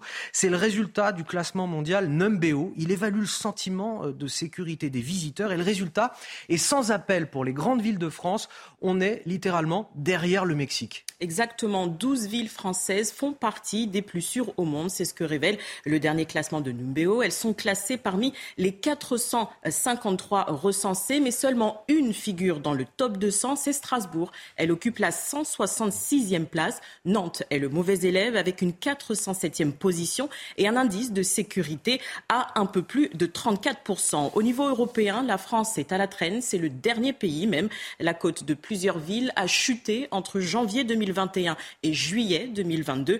C'est le cas notamment de Paris, 350e, Nantes, on le disait, et Marseille, 388e. Elles sont loin derrière des villes comme Téhéran, Medellin ou encore La Havane. Au niveau mondial, la situation reste assez inquiétante. On retrouve la France en bas de tableau. Elle se situe derrière la Turquie, le Pakistan, le Mexique ou encore la Malaisie. Elle se retrouve juste devant le Brésil et l'Afrique du Sud qui occupent respectivement les deux dernières places du classement. Merci beaucoup pour ces précisions, Sandra Tchombo. Vous avez entendu ça, Guillaume Bigot. Paris derrière Medellin, le terrain de jeu des cartels de la drogue colombiens. La France qui est globalement derrière le Mexique. Il n'y a que le Brésil et l'Afrique du Sud qui est derrière la France en termes de sécurité dans les grandes villes. C'est quand même hallucinant. Ah oui, mais attention, mais la Colombie, c'est un pays qui est multiracial et c'est très bien pour la France d'être aussi multiracial, c'est pas le souci, mais c'est un pays, la Colombie, qui est uniculturel. C'est-à-dire qu'il y a une seule culture et des mœurs et une pression sociale qui est très importante. Le fait qu'il y ait du trafic de drogue fait qu'il y a une violence énorme, comme au Mexique d'ailleurs, qui n'a rien de comparable avec celle qui est comparable en France. Mais par contre, ce qui est intéressant là, c'est qu'on prend la classe dirigeante au piège de son argument sociologique fallacieux, du sentiment. Exact. Oh, mais c'est pas grave, il n'y a pas beaucoup de faits. Mais ce n'est qu'un sentiment. Vous savez, le froid mesuré par le thermomètre et le froid ressenti. Eh ben chiche alors, on n'a qu'à prendre le sentiment. Et quand on prend le sentiment, on voit les choses apparaître. Parce que dans des pays où il y a des gens qui tombent sous les rafales de mitrailleuses des trafiquants de drogue, ce sont des pays, si vous n'êtes pas mêlé au trafic de drogue, éventuellement on prend une balle perdue, mais les habitants ne sont pas occupés par une population agressive. Il n'y a pas des punks à chiens complètement fous qui cassent les pieds des touristes. Il y a des zones qui sont... Donc le sentiment, pour le coup, eh bien, il est très négatif. Deuxième commentaire très simple, c'est que le tourisme, c'est une de nos forces. Exactement comme l'était la santé hier, meilleur de système de santé. Et pour combien de temps encore c'est une force ? Voilà, vous avez compris. Deuxièmement, les mathématiques. On était champion du monde avec la Russie il y a quelques années et le Japon. On est tombé. Le nucléaire, champion du monde. Voilà. Le tourisme aujourd'hui, c'est encore une des forces de la France. Pour combien de temps ? Avec ce sentiment d'insécurité, ça va être sans appel. Si les gens se sentent en insécurité chez nous, c'est insupportable. Donc on voit bien d'ailleurs la ville de Nantes qui ressort et qui est littéralement tombée. Dans ce classement, parce que Nantes, c'était vraiment, c'est la capitale des ducs de Bretagne, c'est une ville absolument charmante et tout ça, c'était surtout une ville extrêmement paisible. Mais comme la mer, toute imbibée d'idéologie 68arde, vous savez, en pattes d'éléphant, des trucs d'il y a 70 ans, là, 60 ans, des trucs de boomer, elle veut absolument faire venir 700, par exemple, 700 migrants qui sont des hommes jeunes de moins de 30 ans, ah bah, le résultat, c'est pas fait attendre, évidemment. En quelques années, c'est devenu, coupe-gorge, c'est exagéré, mais il y a des points de deal avec de l'héros, avec de la cour. On va écouter le témoignage justement d'une habitante de Nantes et puis ensuite je vous ferai réagir Éric Revel. On voit les délinquants, la vente de drogue, de cigarettes. 3 fois en 6 mois, on a essayé de me voler mon portable, dont 2 fois, 2 jours de suite. 2 en chez vous quasiment ? 2 en chez moi, exactement. Je déménage. J'ai fait un burn-out cet hiver parce que c'était trop. Là où la plupart des villes européennes parviennent à se maintenir dans ce classement sur la sécurité, les villes françaises s'enfoncent toujours plus chaque année. Qu'est-ce qui nous différencie des premières villes de ce classement, Éric Revel ? Je vous parle d'Abu Dhabi, aux Émirats Arabes Unis, de Saint-Sébastien, en Espagne, de Québec, au Canada, et pas mal de villes suisses également, comme Berne, Zurich ou Lugano. Qu'est-ce qui nous différencie en France de ces villes-là, justement ? Moi, je vais raisonner. Et quelles leçons à tirer aussi ? Je vais raisonner par l'absurde, parce que ces villes-là, moi, je n'ai jamais été. Voyez, donc je vais raisonner sur mon sentiment de sécurité ou d'insécurité. Qu'il y ait une forte dégradation des villes françaises dans ce classement de sentiment d'insécurité des touristes qui viennent en France, ça me semble tout à fait normal. Cette chaîne d'information, comme d'autres médias, relate régulièrement ce qui se passe à Nantes, ce qui se passe à Bordeaux, ce qui se passe à Montpellier. Si nous, on en est les témoins... Les gens qui nous font l'honneur de venir nous visiter et dépenser quelques devises dans ce pays, bah, ils ne peuvent que se constater. Je le remarque aussi, bien sûr. Mais ce que je voudrais vous dire, c'est que moi, le sentiment de sécurité ou d'insécurité que j'avais, vous voyez, j'ai jamais été en Colombie. Bon, donc j'ai pas été voir la ville des trafiquants de drogue. Mais c'était une ville extrêmement dangereuse. C'était mon sentiment d'insécurité. Et quand je vois que, dans le classement produit, finalement, la France, pour les touristes qui viennent ici, donc... qui ont connu la France quelques jours, qui ont connu les villes dont ils parlent, eh ben je me dis qu'on est tombé maintenant extrêmement bas. Et il y a un personnage qui devrait commenter ce classement, parce que, vous vous souvenez, Éric Dupond-Moretti, Guillaume Bigot l'a pas cité, mais Éric Dupond-Moretti, ça a été le premier à dire, il y a quelques mois, 2-3 ans, qu'en fait, ce que vivaient les Français en matière d'insécurité, de violence, d'incivilité, c'était un sentiment d'insécurité. Eh bien, peut-être que Éric Dupond-Moretti pourrait être interrogé pour ce classement et nous donner son sentiment d'insécurité pour des villes comme Nantes, comme Bordeaux, comme Montpellier et comme Paris. On verrait où il en est, le garde des Sceaux. Guillaume Bigot, comment on explique, je parlais tout à l'heure d'Abu Dhabi, Saint-Sébastien, Québec et d'autres villes suisses, comment on explique que ces villes-là ne rencontrent pas les mêmes problèmes d'insécurité qu'on peut rencontrer nous en France ? Quelles leçons on peut peut-être tirer de tout ça ? Je pense que vous avez un paramètre d'un État... plus ou moins dur, plus ou moins répressif. C'est évident que dans les pays du Golfe, la moindre incartade est chèrement payée. Ensuite, vous avez ce que je décrivais tout à l'heure, c'est-à-dire ce qui est difficile d'ailleurs à exprimer. En fait, lorsque vous êtes confronté, vous avez une criminalité, une délinquance, je pourrais dire, qui est normale et résiduelle en toute société. Alors, elle n'a pas le même niveau, hein. Suivant que vous ayez du trafic de stupéfiants, suivant que vous avez des écarts de niveau de vie, suivant que dans la culture du pays, c'est plus ou moins violent. La Colombie, c'est le pays de ce qu'on appelle la violentia. Il y a quelque chose dans l'histoire de la Colombie qui est extrêmement violent. Vous avez en plus des écarts de niveau de vie considérables. Et vous avez ce trafic de stupéfiants. Il n'en reste pas moins que dans ce pays, comme dans beaucoup d'autres pays très violents dans le monde, beaucoup plus violents que la France, j'avais déjà cité le Brésil, avec beaucoup plus d'armes à feu, beaucoup plus d'homicides, rien à voir, vraiment des coupes-gorges, vous avez un contrôle social.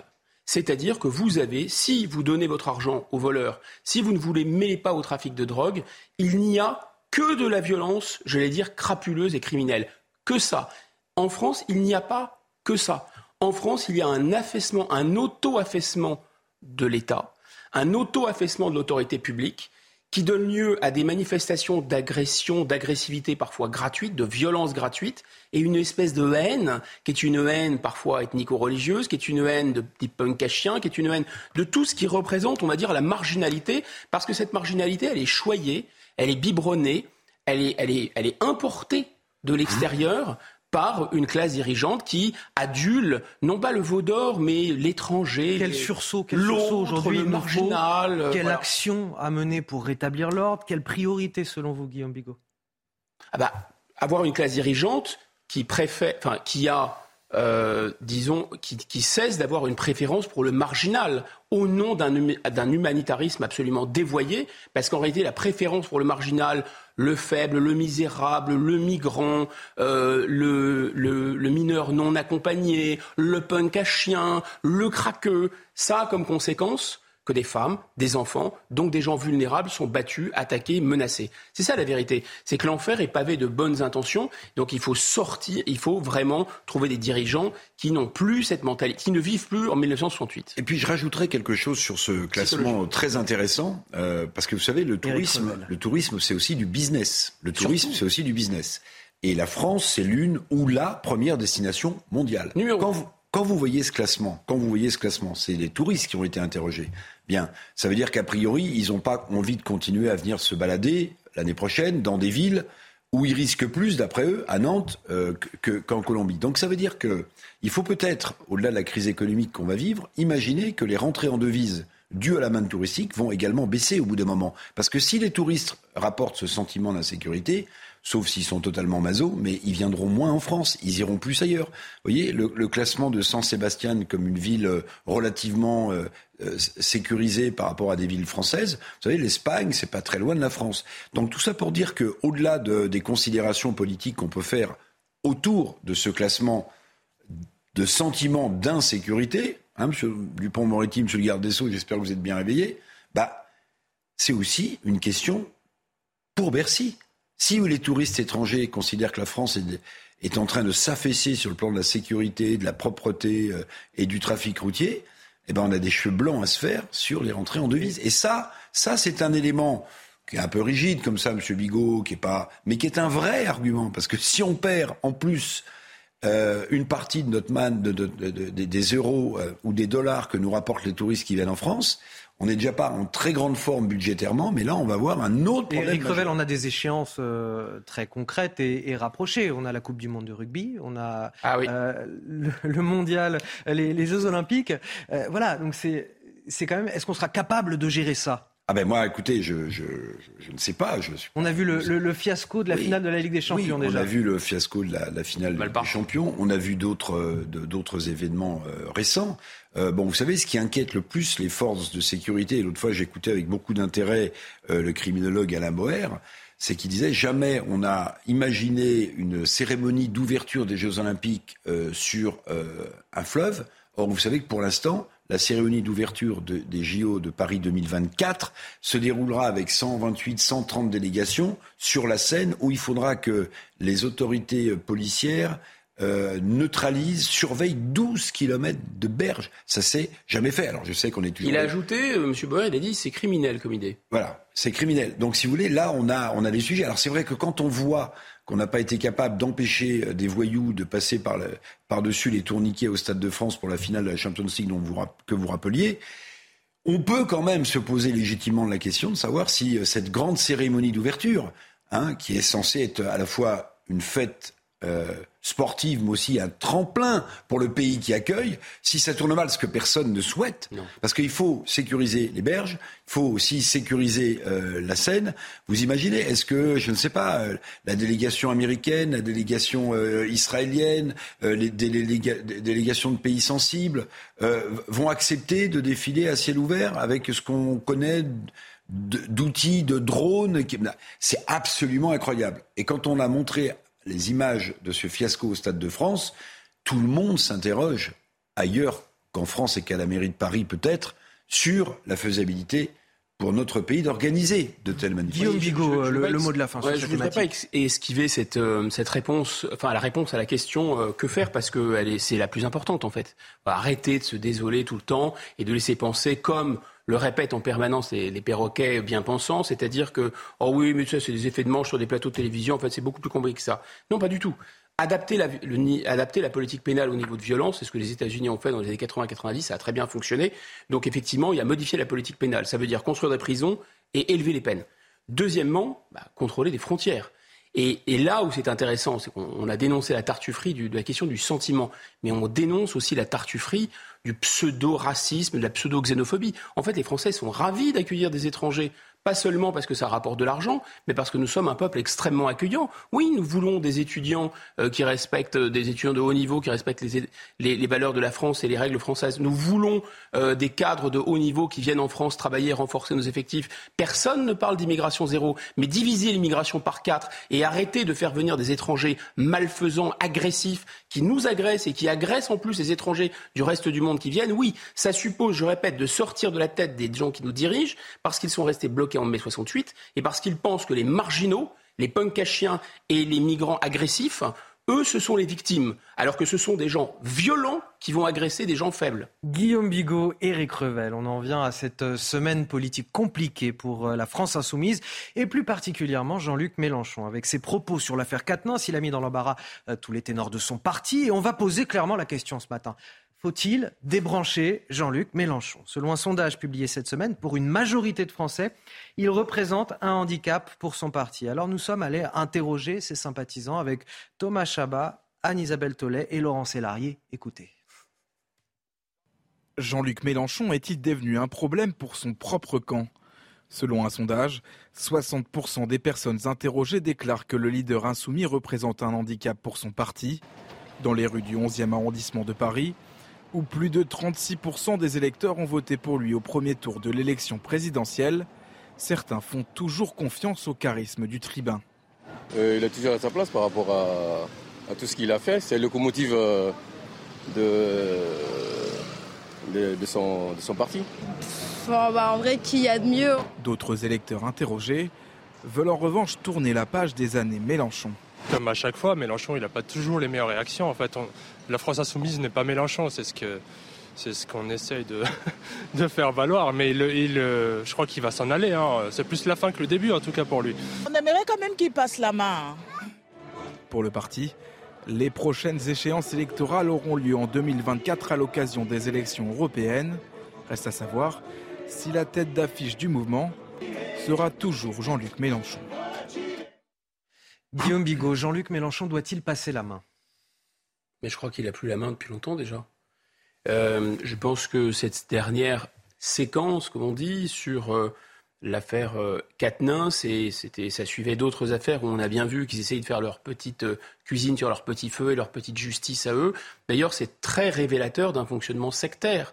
C'est-à-dire les sectes n'acceptent pas la justice et les lois. Les sectes font leurs propres petites lois. Donc le gourou de cette secte, on est dans un paradoxe qui est je ne suis pas sûr du tout que la secte tienne sans son gourou, parce qu'en général, une secte est fondée par un gourou, et le gourou, malgré tout, en dépit de tout ce qu'on peut lui reprocher, il a des qualités, et il a des qualités oratoires, il a des qualités d'éloquence, il a une autorité fantastique, c'est vrai, mais simultanément... Si la secte tient par le gourou, le principal problème de la secte, effectivement, c'est le gourou. Parce que je rappelle cette dernière affaire Quatennens, on voit bien, donc, comme l'a dit Éric Zemmour, c'est un peu le curé au bordel dans cette histoire, parce qu'ils passaient leur temps à dénoncer le harcèlement, etc. Et il y en a dans leur rang, bon, ça c'est sûr, mais il y a un côté complètement super boomer là-dedans. Enfin, son comportement, c'est celui d'OSS 117. Enfin, sauf qu'OSS 117, c'était une blague. Là, c'est pas une blague. Il n'a pas l'air de comprendre que le monde n'est plus du tout celui des années 60, 50, 60. Il a un comportement, en fait. C'est d'autant plus étonnant qu'il y a une incohérence entre cela total. Et les valeurs de son parti et de ceux avec qui il travaille. Oui, enfin, vous savez, les valeurs... Monsieur Mélenchon disait en 2017 que le voile, c'est un chiffon que les femmes musulmanes se mettaient sur la tête pour s'auto-discriminer. Et ensuite, il va manifester avec les pires islamistes de France. Au cri d'Allah ou Akbar. Donc, je ne sais pas très bien où il habite, M. Mélenchon, ça se mélange un peu là-haut. Ou plutôt, si, je sais très bien où il habite, c'est uniquement de l'électoralisme, sans vraiment, avec une pince à linge sur le nez, il est capable de raconter n'importe quoi pour prendre des électeurs. Maintenant, le problème de M. Mélenchon, c'est aussi, je répète, que la France insoumise, elle a un leader qui a des qualités absolument incroyables sur le plan verbal, mais c'est aussi quelqu'un de tout à fait cynique, mais c'est aussi quelqu'un dont on comprend que dès qu'il n'est plus en campagne électorale, où il est en général remarquable, dès qu'il n'est plus en campagne électorale, il a un comportement, mais qui est celui d'un grand bourgeois du 19e siècle. C'est-à-dire, il dit au peuple, les gens, ne me touchez pas, place, les gens, etc. Enfin, on a l'impression qu'il... ouais, c'est le roi d'Angleterre. Hein. Et lorsqu'il dit d'ailleurs à ce journaliste... mon brave, enfin il lui dit pas mon brave, mais enfin il le touche, il lui donne une petite claque comme ça.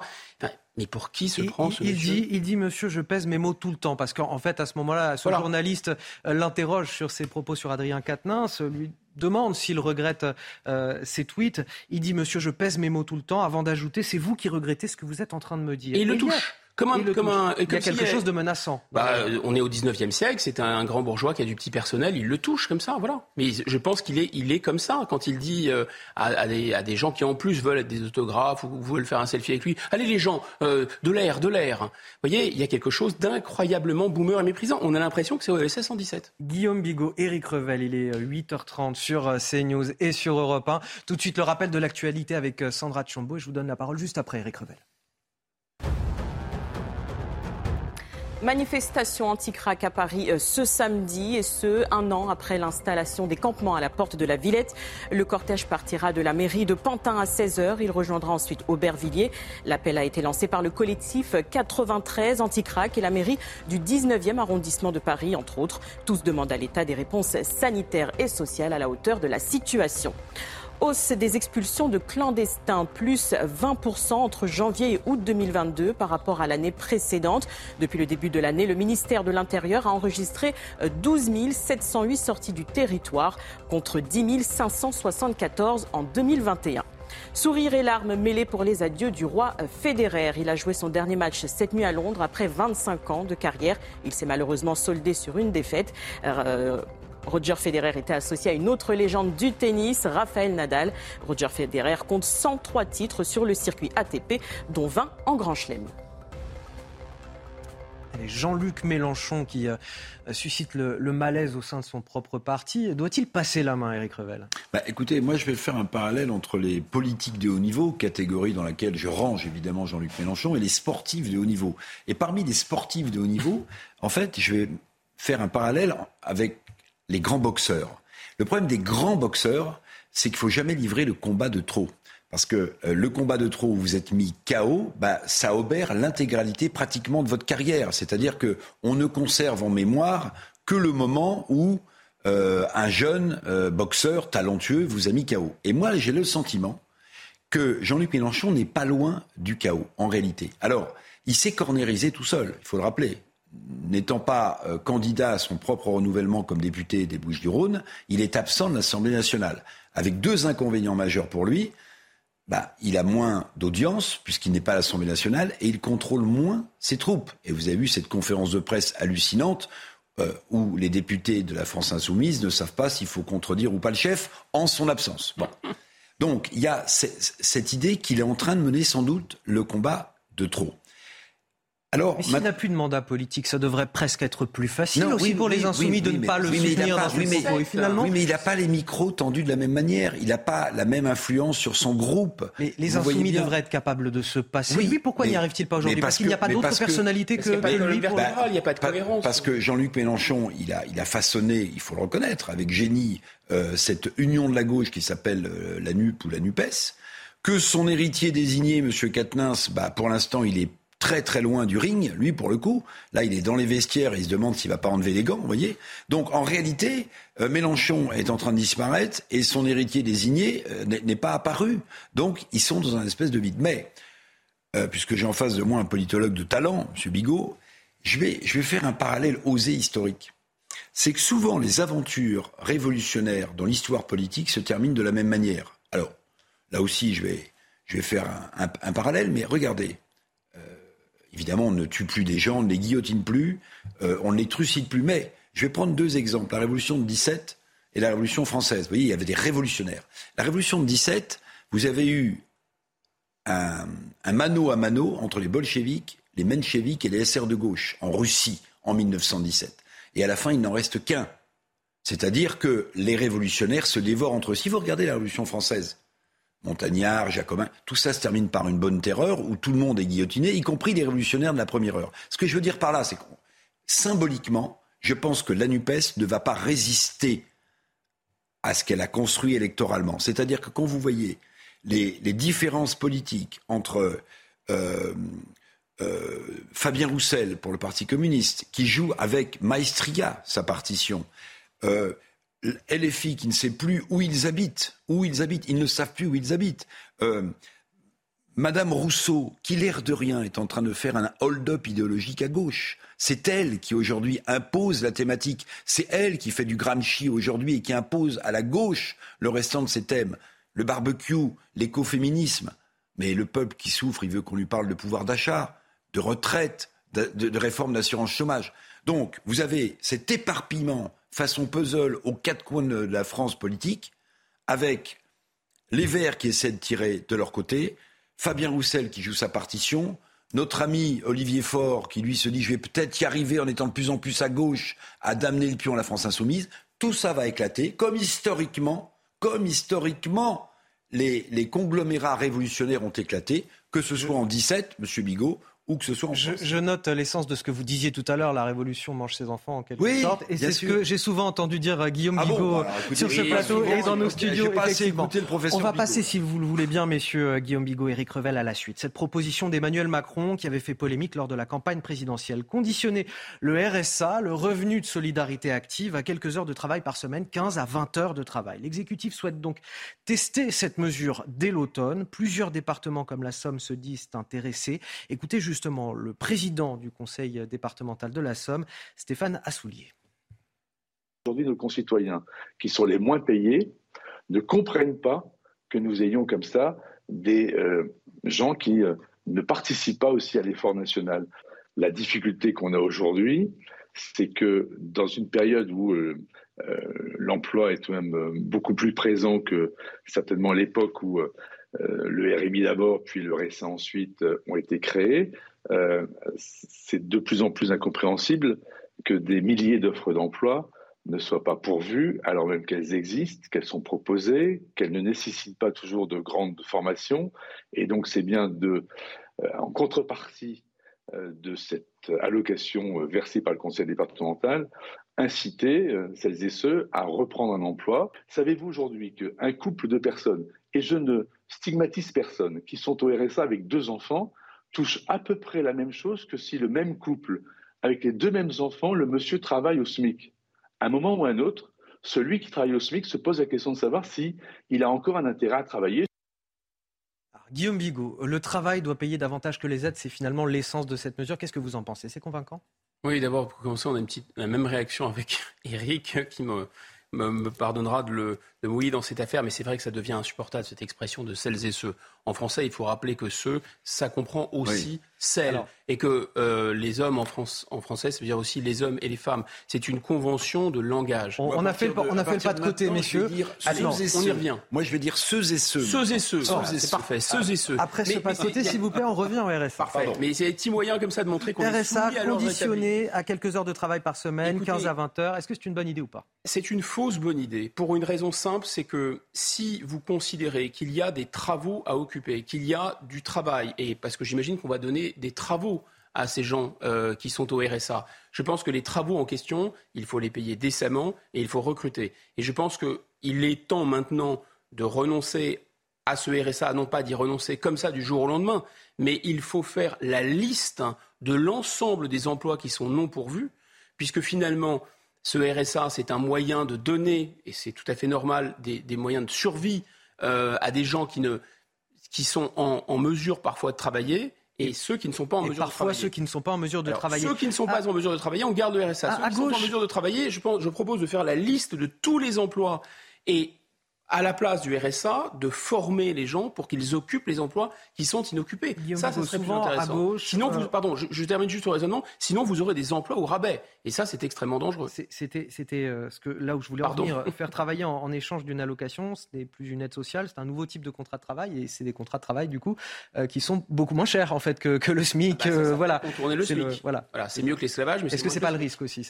Bien sûr que c'est le risque. C'est pour ça que je pense qu'il faut faire recenser des emplois qui sont non pourvus ou des besoins éventuellement publics qui sont non pourvus, mettre des salaires corrects en face et arrêter avec le RSA et dire aux gens, écoutez, vous avez des formations pour occuper des emplois qui sont non pourvus, au bout de tant de mois, si vous ne vous êtes pas formé, eh bien, on coupe le RSA. Éric Revel. Alors moi j'entends ce que dit Guillaume Bigot, évidemment, il ne faut pas que... Parce que le diable est toujours dans les détails. Partir d'une bonne idée pour détourner et imposer finalement à des gens qui seraient payés au RSA des tâches, des jobs qui mériteraient d'être payés avec un salaire minimum ou plus. Donc ça, c'est un vrai souci. Maintenant, je vais vous dire une chose. Le RSA, oui, il a trop duré, mais il est toujours en place. Et certaines familles en ont un besoin urgent pour vivre. Donc, au-delà de cette question de détournement de salaire face à une tâche que remplirait quelqu'un qui serait payé au RSA, je prétends quand même que le travail demeure un lien social important. Quand vous êtes au RSA, c'est que souvent vous êtes en difficulté, que votre famille est en difficulté. Le fait d'avoir des parents qui touchent le RSA mais qui restent à la maison pour les enfants qu'ils ont, c'est un exemple qui n'est pas bon du tout. Parce que si vous donnez l'impression, même chichement, même dans la difficulté de vivre sans travailler, pour vos enfants, il y a une espèce de reproduction sociale et vous tombez dans cet écueil-là. Donc oui, Guillaume Bigot a raison, attention à ne pas détourner le RSA et à permettre à certains patrons peu scrupuleux d'embaucher des gens sans les payer trop, mais attention quand même, parce que ne pas travailler, c'est se couper aussi ce lien social et c'est se couper de la société. Mais Éric Revel, vous seriez d'accord pour conditionner le RSA? Alors, il faut faire la part entre ceux qui sont incapables de travailler pour des raisons physiques, etc. Alors, mais ça relève d'autres dispositifs. Hein. C'est, par exemple, vraiment, c'est parce que la République, c'est normal qu'elle aide les gens qui sont physiquement incapables de travailler. Mais là, c'est pas le sujet. Là, au départ, c'était vraiment un filet de sécurité. C'est devenu un système global. Vous décrivez très bien l'enchaînement. Mais justement, pour resocialiser les gens qui sont au RSA, est-ce qu'il ne serait pas souhaitable de conditionner le RSA au suivi de formation pour occuper des emplois qui sont non pourvus? Une dernière réponse, on passe à la... Oui, mais une fois que vous avez la formation, Guillaume Bigot, une fois que vous êtes formé, vous ne pouvez pas continuer par l'entreprise, c'est pas possible, mais être payé à un niveau d'un RSA. Ah ben donc, justement, voilà. On accéderait à un vrai salaire. Donc le SAS, en fait, entre le RSA et un vrai salaire, ce serait la formation. Exactement. Oui. Alors ce matin... Pour des emplois non pourvus. Bien sûr. Ce matin, on vous raconte aussi cette histoire révoltante à Saint-Ouen, en région parisienne, celle de Selim, 86 ans.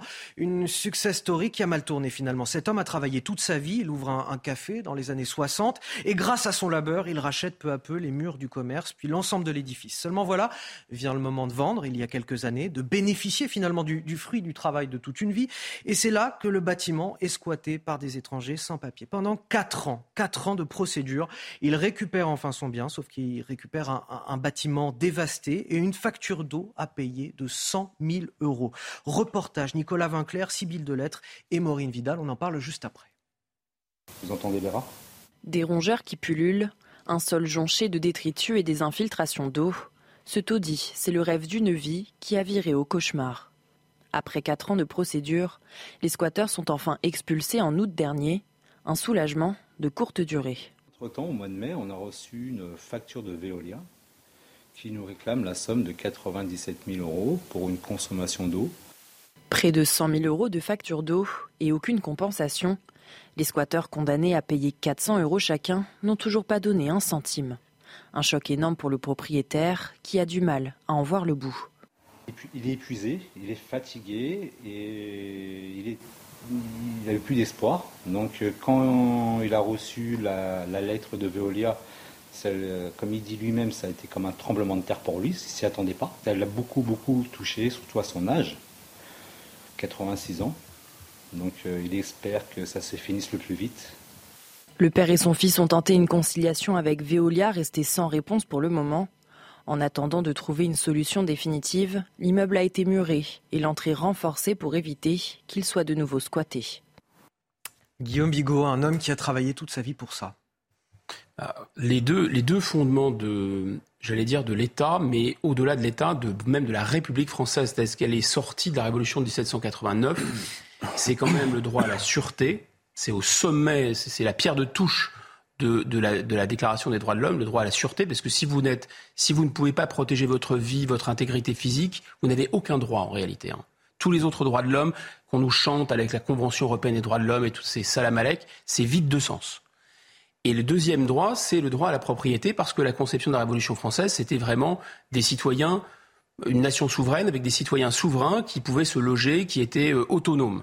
Donc si vous dormez dans les rues et que vous ne pouvez pas vous défendre, vous n'avez aucun droit de l'homme. Mais le problème, c'est que les gens, les droits de l'hommistes, c'est-à-dire une vision extrémiste et totalement hors sol et idéologique des droits de l'homme, notamment imposée par l'Union européenne, mais partagée en fait par une grosse partie de la classe dirigeante, cette vision-là, elle a comme effet de saper en fait les deux fondements des droits de l'homme qui sont le droit à la sécurité et le droit à la propriété. Sur le droit à la propriété, on nous fait le même coup que sur l'immigration. C'est-à-dire, vous vous souvenez, les sans-papiers. C'est-à-dire, on a volé les papiers des gens qui sont sans-papiers. Bon. Alors en fait, ils les ont détruits. Là, on dit les sans-logements. Alors les sans-logements, il y avait toute une association comme ça, le droit au logement, le DAL, etc. Et les sans-logis, les sans-abri, comme si on leur avait volé d'une certaine façon leur logement. Et donc ça justifie l'occupation illégale de bâtiments et c'est un détournement d'un principe qui existe aussi dans nos textes et dans la Déclaration des droits de l'homme, c'est-à-dire le fait de pouvoir réquisitionner, dans des cas extrêmes, pour des gens sans abri, de pouvoir réquisitionner des bâtiments. Mais attention, la réquisition des bâtiments, elle doit s'adresser aux riches. Enfin, l'État est très riche de bâtiments dans les grandes villes qui sont inoccupées. Les grandes entreprises sont très riches de bâtiments qui sont inoccupés. Mais en fait, au nom de ce genre de grands principes, qu'est-ce qui se passe ? Ce sont des petits citoyens extrêmement modestes qui sont envahis par des gens qui se sentent justifiés à occuper et à piétiner la propriété d'autrui. Alors moi, je dis que Veolia, je ne sais pas s'il y a des gens de Veolia qui nous écoutent, s'ils ont le moindre sens de l'éthique. En général, on se gargarise beaucoup d'éthique, de chartes d'éthique, etc. Veolia qui demande donc 100 000 euros de facture à cet homme. J'ai regardé leur EBITDA, c'est-à-dire j'ai regardé vraiment ce qu'ils ont dégagé dans la dernière année, dans leur dernier exercice fiscal, 3 milliards. Ils ont augmenté de 40% leur EBITDA, d'une année sur l'autre, donc leur profitabilité d'une année sur l'autre. 3 milliards. S'il réclame 100 000 euros à ce gars qui s'est endetté toute sa vie parce que son bien a été cochonné, il n'y a pas d'autre terme, par des squatteurs, franchement, c'est pas normal. Je pense que les juristes de Veolia ont largement de quoi ensuite tirer la manche de l'État. On ose espérer qu'effectivement Veolia ne facturera pas réellement ces 100 000 euros à cet homme de 86 ans. Et Éric Revel, 4 ans de procédure parce que des individus ne sont pas expulsables. C'est honteux parce que ce sont ces 4 années qui ont permis la dégradation du bien et cette facture d'eau justement de 100 000 euros. Aujourd'hui, le droit, il ne protège pas suffisamment les propriétaires par rapport aux squatteurs. Là, vous allez trouver que Mais j'entends encore le chef de l'État, Emmanuel Macron, à Saint-Nazaire, il y a quelques jours, expliquer qu'on n'implante pas suffisamment rapidement des éoliennes parce que le droit administratif et le recours administratif est trop long dans ce pays. Bien, c'est le même sujet. C'est le même sujet. Comment se fait-il qu'un homme de 86 ans, pendant 4 ans bataille en termes de droit administratif... Pour poser des éoliennes, on serait capable d'accélérer les procédures et pour protéger les propriétaires, on ne serait pas capable d'alléger notre droit administratif. Alors, il y a la trêve hivernale et il se trouve qu'il y a une crise sanitaire qui n'a pas aidé. 4 ans, ça veut dire qu'il y a eu 4 hivers, monsieur. Ça veut dire qu'il y a eu 4 hivers quand même. La trêve hivernale, certes, mais elle s'arrête tous les ans. Et il n'y a pas eu 4 ans de crise sanitaire non plus. Mais oui, donc ça, c'est quand même absolument incroyable. C'est-à-dire que pour planter des éoliennes, le chef de l'État est capable de monter au créneau pour dire il faut, mais pour protéger les citoyens, on n'accélère pas les recours administratifs. 4 ans, vous vous rendez compte ? Je pense que ce monsieur a eu raison de rester calme, mais c'est un vrai sujet. Quant à Veolia, bon, évidemment par rapport à ce qu'il dégage, mais Guillaume Bigot, qui est un financier important, le sait. Les bidas... Attention, non mais je fais une petite parenthèse, mais l'EBITDA, c'est le profit avant tout le reste. Bien sûr. Donc bon, mais en tout cas, ils gagnent beaucoup d'argent chez Veolia, c'est sûr. Et sans doute que vu l'ampleur médiatique qu'a pris ce sujet... Vu le niveau des super-profits, si vous voulez, ça devrait aller. Voilà. Guillaume Bigot, Éric Revel, on en vient à ce hashtag « On veut des profs ». Des dizaines de parents d'élèves qui ont décidé de former un recours collectif et d'attaquer l'État parce que l'éducation nationale se montre défaillante. Trop d'absence de professeurs non remplacés. C'est un manquement, selon eux, au droit à l'instruction. 79 000 heures de cours, nous disent-ils, ont été perdues au cours de l'année scolaire qui précède. Ils réclament 10 € par heure et par enfant dans le secondaire, 50 € par heure et par enfant dans le primaire. Je vous propose d'écouter l'avocat de ce collectif de parents d'élèves. On n'est pas juste sur un problème de sous, on est aussi sur un problème en fait, de faute et de manquement à une obligation de l'État qui est celle d'assurer l'enseignement public. Donc on n'est pas juste sur un problème, enfin on est sur une carence de l'État qui est quand même caractérisée. Et c'est pour ça que comme il y a vraiment une faute de l'État, on peut engager sa responsabilité. Donc ça peut paraître un peu absurde, mais en vérité, c'est simplement faire valoir les droits des parents et obtenir réparation, même si c'est symbolique, d'un préjudice qui est, pour le coup, qui est loin d'être symbolique, à la fois pour les parents, pour les enseignants et j'ai envie de dire même pour l'institution, pour l'école publique en général. En fait, cette affaire, elle est très révélatrice du malaise au sein de l'éducation nationale, avec un métier pour lequel on peine à recruter, et il n'attire plus, même s'il s'agit en plus d'un métier à vie. Il y a quand même beaucoup d'absentéisme, parce qu'il y a aussi un malaise général et des démissions. Comment on sauve l'éducation nationale aujourd'hui ? Oula, je n'ai pas la baguette magique ni cette prétention, mais je pense qu'il y a quelque chose qui est gênant dans la méthode qui est utilisée. C'est-à-dire que l'éducation nationale n'a manifestement pas assez d'argent pour payer correctement ses profs, parce que je vous signale que le marché, ça fonctionne, mais enfin, sauf quand il s'agit de salaire. Alors là, il n'y a plus de marché. Et en particulier l'État qui ne cesse de vouloir appliquer les règles du marché. Mais quand on n'arrive pas à recruter pour un certain salaire, il faut élever le salaire. Bon là, pourquoi ils ne le font pas? Évidemment, parce qu'il y a beaucoup trop de professeurs et que ça ferait exploser l'endettement du pays, on comprend bien. Mais enfin bon, grosso modo, il y a une partie du problème, notamment pour les professeurs de maths et autres, qui sont chassés dans d'autres secteurs de l'économie. Mais si on n'augmente pas le salaire, on ne va pas résoudre ce problème technique du recrutement. Mais vous avez raison, il y a une autre question en creux, qui est celle... on peut dire de la vocation, parce que ce ne sont pas des métiers qu'on embrasse uniquement pour avoir de l'argent, mais pour de la vocation. Et là, il y a quelque chose qui me gêne dans la méthode, parce que, finalement, c'est demander de l'argent à l'éducation nationale. On est dans une mentalité un peu encore individualiste, assez américaine. Mes droits, moi, ont été lésés en tant que parent. J'ai dû m'occuper de mes enfants, je demande réparation. Non. Ceci étant dit, on comprend bien l'intérêt de cette méthode tout de même. L'intérêt de cette méthode, c'est qu'on en parle. Et d'ailleurs, la preuve, on en parle. Oui, parce que ce que nous dit l'avocat, c'est que c'est symbolique. Bien voilà, plus que...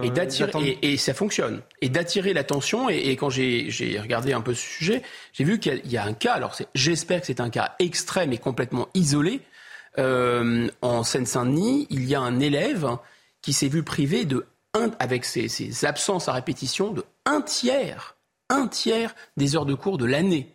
Donc là, on atteint des sommets. Enfin là, c'est plus, ils font contre mauvaise fortune, bon cœur, etc. Donc pendant que le ministre de l'Éducation nationale disserte sur on ne compte pas assez les Noirs en France parce que nous n'aimons pas le racisme en France, voilà, c'est ce qu'il est en train de dire là-bas. Ici, il manque parfois un tiers dans des classes où il y a beaucoup d'enfants d'ailleurs issus d'immigration, un tiers des cours. Éric Revel. Oui, c'est une bonne transition de parler du ministre de l'Éducation nationale, M. Papendiaï, parce que j'ai encore dans l'oreille ce qu'il avait dit quelques jours après la rentrée, que tout s'était très bien passé, que quasiment toutes les classes avaient des professeurs, qu'il n'y avait pas de sujet, il fallait passer à autre chose. J'ai aussi en tête autre chose. Monsieur Ndiaye avait expliqué que la montée des voiles ou des habits religieux dans l'école était sans doute un sentiment et qu'il ferait un point chiffré. C'est encore une autre question. Mais... Oui, non mais, je veux dire, tout ça pour dire que M. Ndiaye doit passer maintenant à l'action. On sait que c'est un grand intellectuel, mais vous savez, il vaut toujours mieux un ouvrier qui marche qu'un intellectuel assis, vous voyez. Donc il faut que M. Papendiaï passe à l'action. Ce qu'on attend du ministre de l'Éducation, c'est que le système fonctionne. Alors il n'est pas... redevable de tout ce qui s'est passé avant, mais on nous a tellement médiatiquement, et notamment la plupart des médias de gauche, vanté les qualités de M. Ndiaye, qu'il faut qu'il fasse attention. Vous savez, la théorie de Jean-François Kahn, des 3 L, l'échage, lâchage, lynchage. M. Ndiaye a été adulé, adoré par une partie des médias publics de notre pays. Attention à ce qu'il ne soit pas dans la séquence lâchage, lynchage. Car pour l'instant, il est dans le commentaire, effectivement, pas dans l'action. Je voudrais juste qu'on finisse avec peut-être le sourire. Cette initiative originale pour lutter justement contre le décrochage scolaire, des rappeurs qui distillent des cours d'histoire ou de physique-chimie en chansons. L'idée, c'est effectivement de captiver l'attention des élèves qui seraient potentiellement en décrochage. Écoutez cet extrait, regardez. Les journées du roi soleil sont toutes complètes organisées. C'est un programme préparé par ses officiels. Le lever et le coucher sont des rituels monarchiques. Il attire le regard et recueille hommage du public.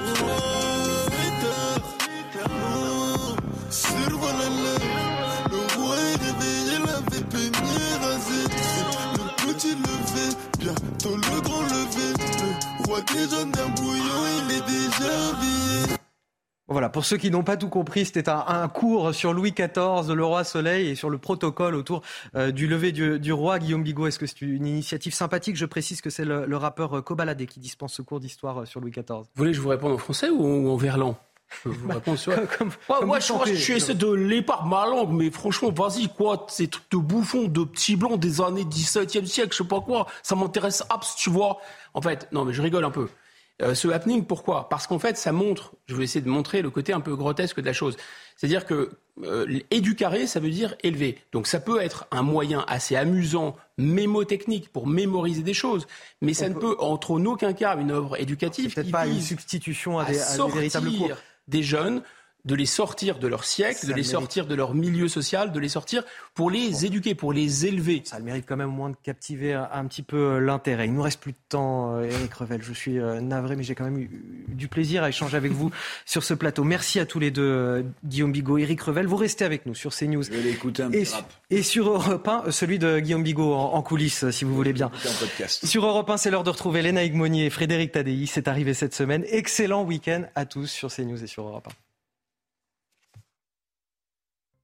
Des conditions météo très perturbées pour votre samedi, de la fraîcheur, du vent, de la pluie et des orages. Voilà le programme. Et dès ce matin, on retrouve de fortes précipitations sur la Normandie. Jusqu'en remontant vers le Boulonnais, on peut avoir 40 mm de pluie d'ici ce soir. Également de forts orages très pluvieux actuellement sur les Bouches-du-Rhône qui se décalent progressivement vers les frontières de l'Est. Et là, on peut avoir jusqu'à 100 mm d'ici la fin de matinée. Attention également en Corse avec quelques orages et partout ailleurs, on a de fréquentes averses. Au cours de l'après-midi, toujours en temps très chahuté, très humide en France avec encore une fois ces fortes pluies sur les côtes normandes et les Hauts-de-France. À nouveau également quelques orages sur le piémont pyrénéen, le sud-ouest. En Méditerranée, ça s'améliore progressivement, hormis en Corse où les orages résistent encore. Partout ailleurs, on a très fréquemment une alternance de nuages, d'averses et parfois de quelques éclaircies. Les températures sont en légère hausse ce matin. Grâce aux nuages, elles descendent un petit peu moins. C'est le cas à Paris. 13 degrés, 11 du côté de la pointe bretonne, 12 pour Bayonne, 17 pour Nice et pour Cannes. Au cours de l'après-midi, on retrouve des valeurs un petit peu en dessous des moyennes de saison. Un ressenti automnal, humide, venté, 18 sur Paris, 16 sur Rouen et 24, c'est le maximum pour Montpellier. De retour dans la matinale week-end, on est ravis de vous accueillir, on est ensemble jusqu'à 10h, j'ai été rejoint par Céline Pina, bonjour. Bonjour. Merci d'être avec nous, vous êtes essayiste Céline Pina et toujours face à vous Guillaume Bigot politologue qui nous a fait le plaisir de rester jusqu'à la fin de cette émission. Les titres de votre journal de 9h, la France plus dangereuse que le Mexique, Paris moins sûr que Medellin, le terrain de jeu des cartels de la drogue en Colombie. Vous dites peut-être que j'exagère ce matin, c'est pourtant le ressenti très sérieux des touristes qui viennent dans notre pays selon un classement mondial accablant pour la France et ses grandes métropoles. Les détails à suivre dans un instant avec Sandra Chiombo qui est avec nous sur ce plateau. C'était il y a tout juste un an, les toxicomanes des Jardins des Halles à Paris étaient évacués pour être déplacés ailleurs dans la capitale, cette fois du côté de la Porte de la Villette. Un an plus tard, la situation est déplorable, le quartier est désormais gangréné par le trafic de crack, les agressions, la prostitution. Aujourd'hui, les riverains se rassemblent pour manifester leur colère. Croient-ils encore en l'action publique ? Témoignage à suivre en direct dans cette édition. Jean-Luc Mélenchon doit-il laisser la main avec son soutien au député Adrien Quatennens qui admet avoir giflé son épouse? Le leader de la France insoumise suscite le malaise au sein même de son parti. Et pas que, puisque selon un sondage, 60% des Français estiment qu'il est un handicap pour son parti. Reportage et débat à suivre. On vous parle sur CNews de l'insécurité que vous vivez, que vous ressentez au quotidien dans le pays. S'il fallait une preuve supplémentaire qu'il ne s'agit pas là d'une vue de l'esprit, regardez, ce sentiment, il est très largement partagé par les touristes qui visitent notre pays, la France. Sandra Tchombo, on en parle avec vous justement. C'est le résultat du classement mondial Numbeo. Il évalue le sentiment de sécurité des visiteurs et le résultat est sans appel pour les grandes villes françaises. La situation dans notre pays est pire qu'au Mexique. On va voir cela dans le détail. 12 villes françaises font partie des plus sûres au monde. C'est ce que révèle le dernier classement de Numbeo. Elles sont situées parmi les 453 classées, mais seulement une se trouve dans le top 200. C'est Strasbourg. Elle occupe la 166e place. Nantes, vous le voyez, est le mauvais élève avec une position, 407e position et un indice de sécurité à 34,3%. Au niveau européen, la France est à la traîne. C'est le dernier pays. La cote de plusieurs villes a même chuté entre janvier 2021 et juillet 2022. C'est le cas de Paris, 350e, Nantes et Marseille, 388e. Elles sont même loin derrière des villes comme Téhéran, Medellin ou encore La Havane. Au niveau mondial, la situation reste assez inquiétante. On retrouve la France en bas de tableau. Elle se situe derrière la Turquie, le Pakistan, le Mexique ou encore la Malaisie. Elle se retrouve juste devant le Brésil et l'Afrique du Sud qui occupent respectivement les deux dernières places du classement. Merci pour ces précisions, Sandra Tchombo. Céline Pina, Paris, Medellin, même combat. Non, pardon, Paris encore pire que Medellin et encore pire que le Mexique, sinon. C'est extrêmement vexant. Vous me faites mal commencer mon samedi. Non, c'est difficile à entendre. Je pense que c'est d'autant plus accentué par la vision mythique que les gens ont de Paris. Il suffit de voir le film sur Netflix, Emily in Paris, pour se rendre compte que franchement, les Américains... On est loin de la réalité. Voilà. On est très très loin de la réalité. Oui. Une vision extrêmement idyllique de la France et de Paris. Donc je pense qu'il y a aussi un décalage entre ce qu'ils projettent et ce qu'ils vivent sur place.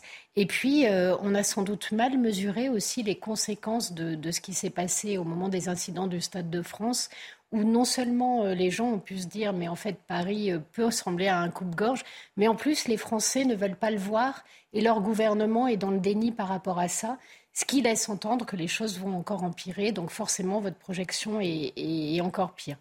Mais franchement, savoir qu'on est classé derrière Medellin, ça fait très mal. On devance seulement le Brésil et l'Afrique du Sud. Guillaume Bigot, le vernis craque. Et ça fait longtemps qu'il a craqué, en tout cas dans la capitale, mais... Céline a parfaitement raison, il y a un effet de contraste et les touristes viennent aussi pour retrouver cette image d'Épinal qui souvent est bien sûr forcément différente de la réalité. Et on ferait bien de ne pas trop secouer ce bébé du tourisme tout de même, parce que ce ne serait pas le seul secteur où on était très largement en tête. Je pense au nucléaire, je pense à l'enseignement des mathématiques, je pense... à plein de domaines dans lesquels la France était très forte et elle a chuté. Donc il faut vraiment veiller à ce que le tourisme, qui est une source très importante de revenus pour le pays, n'en pâtisse pas. Deuxième point, on nous a vraiment fait le coup souvent du sentiment. C'est-à-dire un peu comme dans la météo, où il fait une température que donne le thermomètre et puis c'est le froid qui est ressenti. Alors là, chiche, on a qu'à prendre le ressenti. Eh bien, on se rend compte qu'effectivement, ce ne sont pas que les Français qui éprouvent ce ressenti. C'est largement corroboré par ce sont aussi les gens qui nous rendent visite, qui ont apparemment le même ressenti. Et enfin, pour terminer, le décalage entre la réalité et le ressenti est très intéressant. Si on prend l'exemple de villes et de pays notoirement violents, comme le Mexique, le Brésil, alors le Brésil est en dessous, je crois, mais le Mexique est au-dessus, ou certaines villes du Mexique sont au-dessus, ou j'ai vu la ville d'El Paso, par exemple, au Texas, qui est très violente, avec beaucoup d'armes à feu, avec énormément d'homicides. Vous prenez Medellin, alors je ne sais pas où ils en sont, parce que peut-être que le trafic est contrôlé maintenant, j'en ai pas la moindre idée, mais notoirement... Medellin, en Colombie, est 316e, je crois, j'ai vu le chiffre défiler, par rapport à Paris, qui est bien... Exactement. Bien derrière encore. Et ça dit quelque chose, en fait, cette perception contre la réalité des homicides, par exemple, ça dit quelque chose, effectivement, du sentiment d'insécurité. Et ça dit quelque chose du contrôle social. En fait, quand vous êtes au Mexique ou en Colombie, vous pouvez éventuellement, s'il y a un règlement de compte entre bandes rivales, prendre une balle perdue. C'est vrai, et c'est terrifiant. Mais grosso modo, si vous êtes attaqué, si vous ne vous mêlez pas au trafic de stupéfiants, vous ne vous mêlez pas à la corruption avec la police, vous n'êtes pas impliqué dans les activités, disons, délinquantes et criminelles, il ne vous arrivera rien. Au contraire, le contrôle social est extrêmement puissant. Et en fait, on voit bien que c'est ça qui pêche en France. En France, ce n'est pas une criminalité classique. Ce sont des attaques gratuites, des attaques de clochards, des attaques de punks à chiens, des attaques de mineurs non accompagnés, des attaques de gens qui ont la haine de la France. Enfin, vous voyez, c'est quelque chose d'anarchique. Et là, on a évoqué la situation de Paris, ville très, très, très touristique. Mais pas seulement. Si on s'attache à la situation de Nantes, par exemple. La ville de Nantes a connu une dégringolade absolument étonnante, où c'était une des villes de France dans laquelle il faisait le plus bon vivre. Et finalement, aujourd'hui, c'est très, très compliqué sur place. Je vous propose d'écouter le témoignage d'une habitante. Les délinquants, la vente de drogue, de cigarettes. 3 fois en 6 mois, on a essayé de me voler mon portable, dont 2 fois, 2 jours de suite. 2 ans chez vous quasiment ? 2 ans chez moi, exactement. Je déménage. J'ai fait un burn-out cet hiver parce que c'était trop. Alors on va passer à la suite de notre journal. Ils manifestent aujourd'hui leur colère, porte de la Villette à Paris. Les riverains complètement délaissés depuis 1 an. 1 an déjà que la préfecture a déplacé là les toxicomanes qui occupaient auparavant les Jardins des Halles dans le nord-est de la capitale. Sur place, la situation est délétère. Agressions quotidiennes, trafic de crack, prostitution. Nous sommes, si je ne me trompe pas, en lien avec Karine Franclet. Bonjour, vous êtes la maire d'Aubervilliers. Je voulais parler de cette situation avec vous. Et on a Karine Franclet qui n'est pas avec nous pour le moment. Je vous propose d'écouter le témoignage de ce commerçant recueilli par Jeanne Cancard, Fabrice Elsner. Et on sera en lien avec la maire d'Aubervilliers juste après. Maintenant, je ne suis plus responsable. Je n'ai pas le temps d'aller au bureau. Un toxico qui mendiait devant le magasin. Donc je lui demande de laisser passer les clients. Elle m'a agressé avec notre pancarte devant. Elle voulait me frapper avec ça. Donc ça, c'est... Tous les jours, elle subit quelque chose par les pancartes. Regardez, c'est complètement déformé. Vous vous demandez ce que c'est vos gants, là ? Ben, c'est pour me protéger au minimum. On n'a pas le choix, hein. C'est le minimum. Souvent, les gens, ils sont très violents. Il y en a qui vraiment... On a déjà eu des femmes, des hommes qui sortent des couteaux, qui nous menacent. Donc forcément, on a besoin de se protéger un peu. Céline Pina, d'abord la colline du crack, porte de la Chapelle, ensuite la place Stalingrad, les Jardins des Halles par la suite et désormais la porte de la Villette. Ça fait depuis le début des années 2000, 20 ans que la situation elle dure concernant le trafic de crack à Paris. Est-ce que les Parisiens, en tout cas les riverains de ces quartiers, essentiellement dans le nord-est de la capitale, sont en droit d'attendre quelque chose des pouvoirs publics aujourd'hui encore? Est-ce qu'ils peuvent espérer quelque chose? Alors qu'ils soient en droit d'attendre, oui, certainement. Bien sûr. Est-ce qu'ils peuvent espérer? C'était voilà, plus ça ma question. Est-ce qu'ils peuvent espérer s'ils aiment entretenir des espoirs fous et vains, bien sûr. Non, il n'y a rien à espérer. On voit bien. On nous a promis encore 1 an maximum. Voilà. Ah oui, encore, c'est pas la première fois hein, qu'on nous fait cette promesse. Alors, un, c'est pas la première fois, et j'allais dire 2, c'est le jeu du mistigris, c'est-à-dire qu'éventuellement ils seront déplacés. Ce sera donc d'autres riverains qui vont hériter, si je peux dire, de ce beau bébé. La vraie réalité, c'est qu'on n'a aucune réponse à offrir. On est dans une situation sanitaire qui demande en fait des formes de privation de liberté. La seule chose qu'il faudrait, ce serait des institutions spécialisées dans lesquelles vous placez ces gens qui sont quand même extrêmement abîmés. La dépendance au crack, c'est quasiment dès la première bouffée, qui sont complètement désocialisés, qui n'ont pas d'espoir de reprendre en fait une vie normale, à moins d'être fortement aidés. Et en fait, honnêtement, on a très peu de cas quand même de gens qui s'en sortent. Donc si on n'arrive pas à les enfermer dans des structures de soins, on ne s'en sortira pas. Or, ces structures n'existent pas. Et en plus, les gens qui sont dans le soin n'aiment pas cette idée en fait d'une obligation d'un enfermement lié aux soins. Sauf que là, on mêle délinquance, violence, maladie, dépendance, et que toutes ces questions-là doivent être prises en charge ensemble. La solution, elle n'existe pas. Les établissements, ils n'existent pas. Personne ne travaille là-dessus. Donc, bien entendu, il n'y aura aucune solution pour les riverains, autre que déplacer une énième fois le problème. Et à la limite, après, on reprend. C'est-à-dire que de toute façon, les coins où on peut installer ces gens ne sont pas non plus extrêmement nombreux.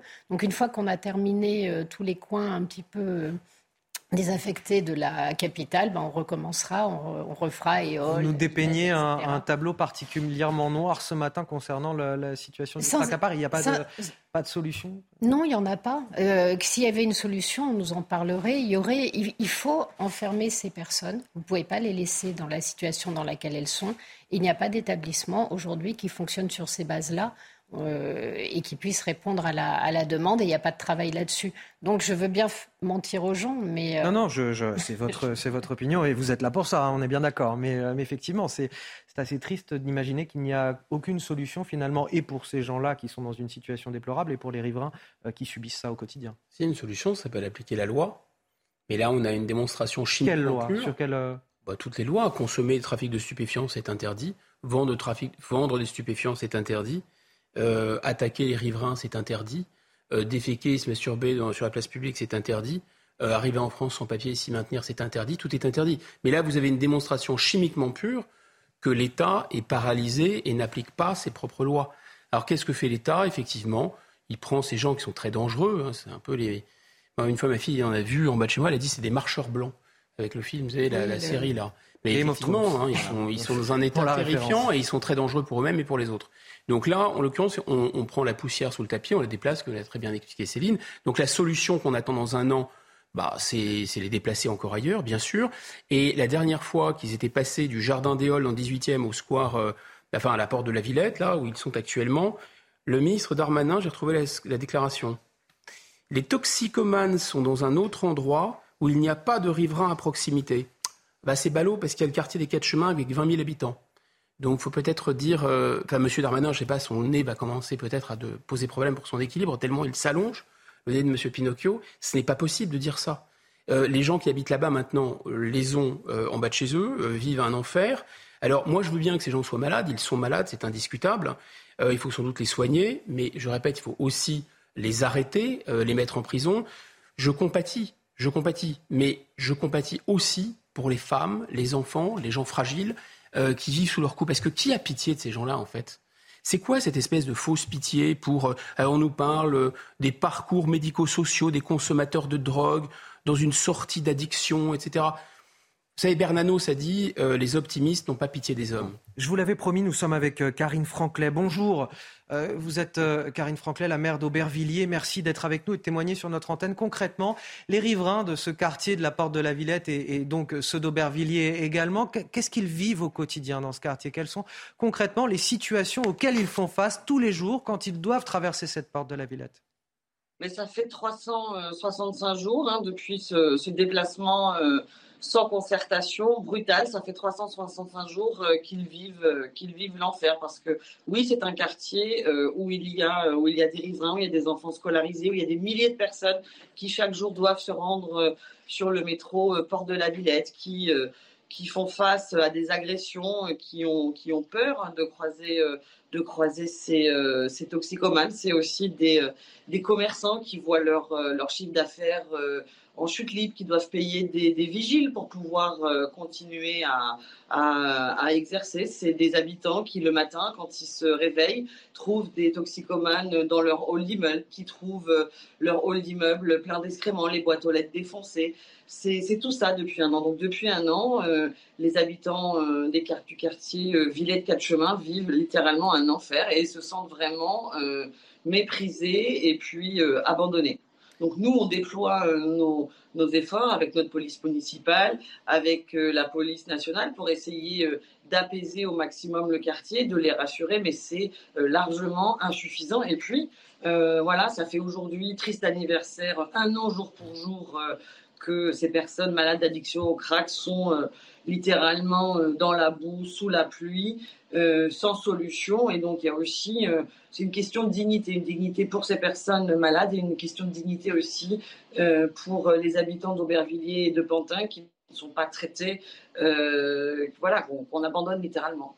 Karine Franclet, qu'est-ce que vous attendez encore concrètement de la préfecture et puis de la mairie de Paris également pour régler cette situation ? Est-ce que vous avez encore des espoirs ? Alors, vous savez, quand on est maire d'Aubervilliers, une ville avec tant de défis où il faut vraiment, où depuis 2 ans, on essaye chaque jour, pied à pied, de redresser la barre, on reste toujours déterminé et optimiste parce que sinon c'est pas la peine de s'engager. Donc, mon état d'esprit, il est toujours déterminé, optimiste. Il y a quand même une lueur là depuis l'arrivée du préfet de police Nunez, où on voit qu'il y a quand même des actions supplémentaires, des renforts d'effectifs, donc ça calme un petit peu le quartier, mais ce qu'on attend, c'est que l'État, et c'est vraiment à l'État de prendre ses responsabilités, l'État doit trouver une solution pérenne pour soigner ces personnes. Mais là, la ligne est claire aussi, il y a de nombreux débats sur les différentes structures. Moi, ma ligne est claire et déterminée. Je pense qu'à Aubervilliers, on cumule déjà énormément de fragilités et je refuserai toute structure d'accueil sur mon territoire. Chacun doit faire sa part. Et on entend votre combat, Karine Franklin, merci d'avoir témoigné sur notre antenne.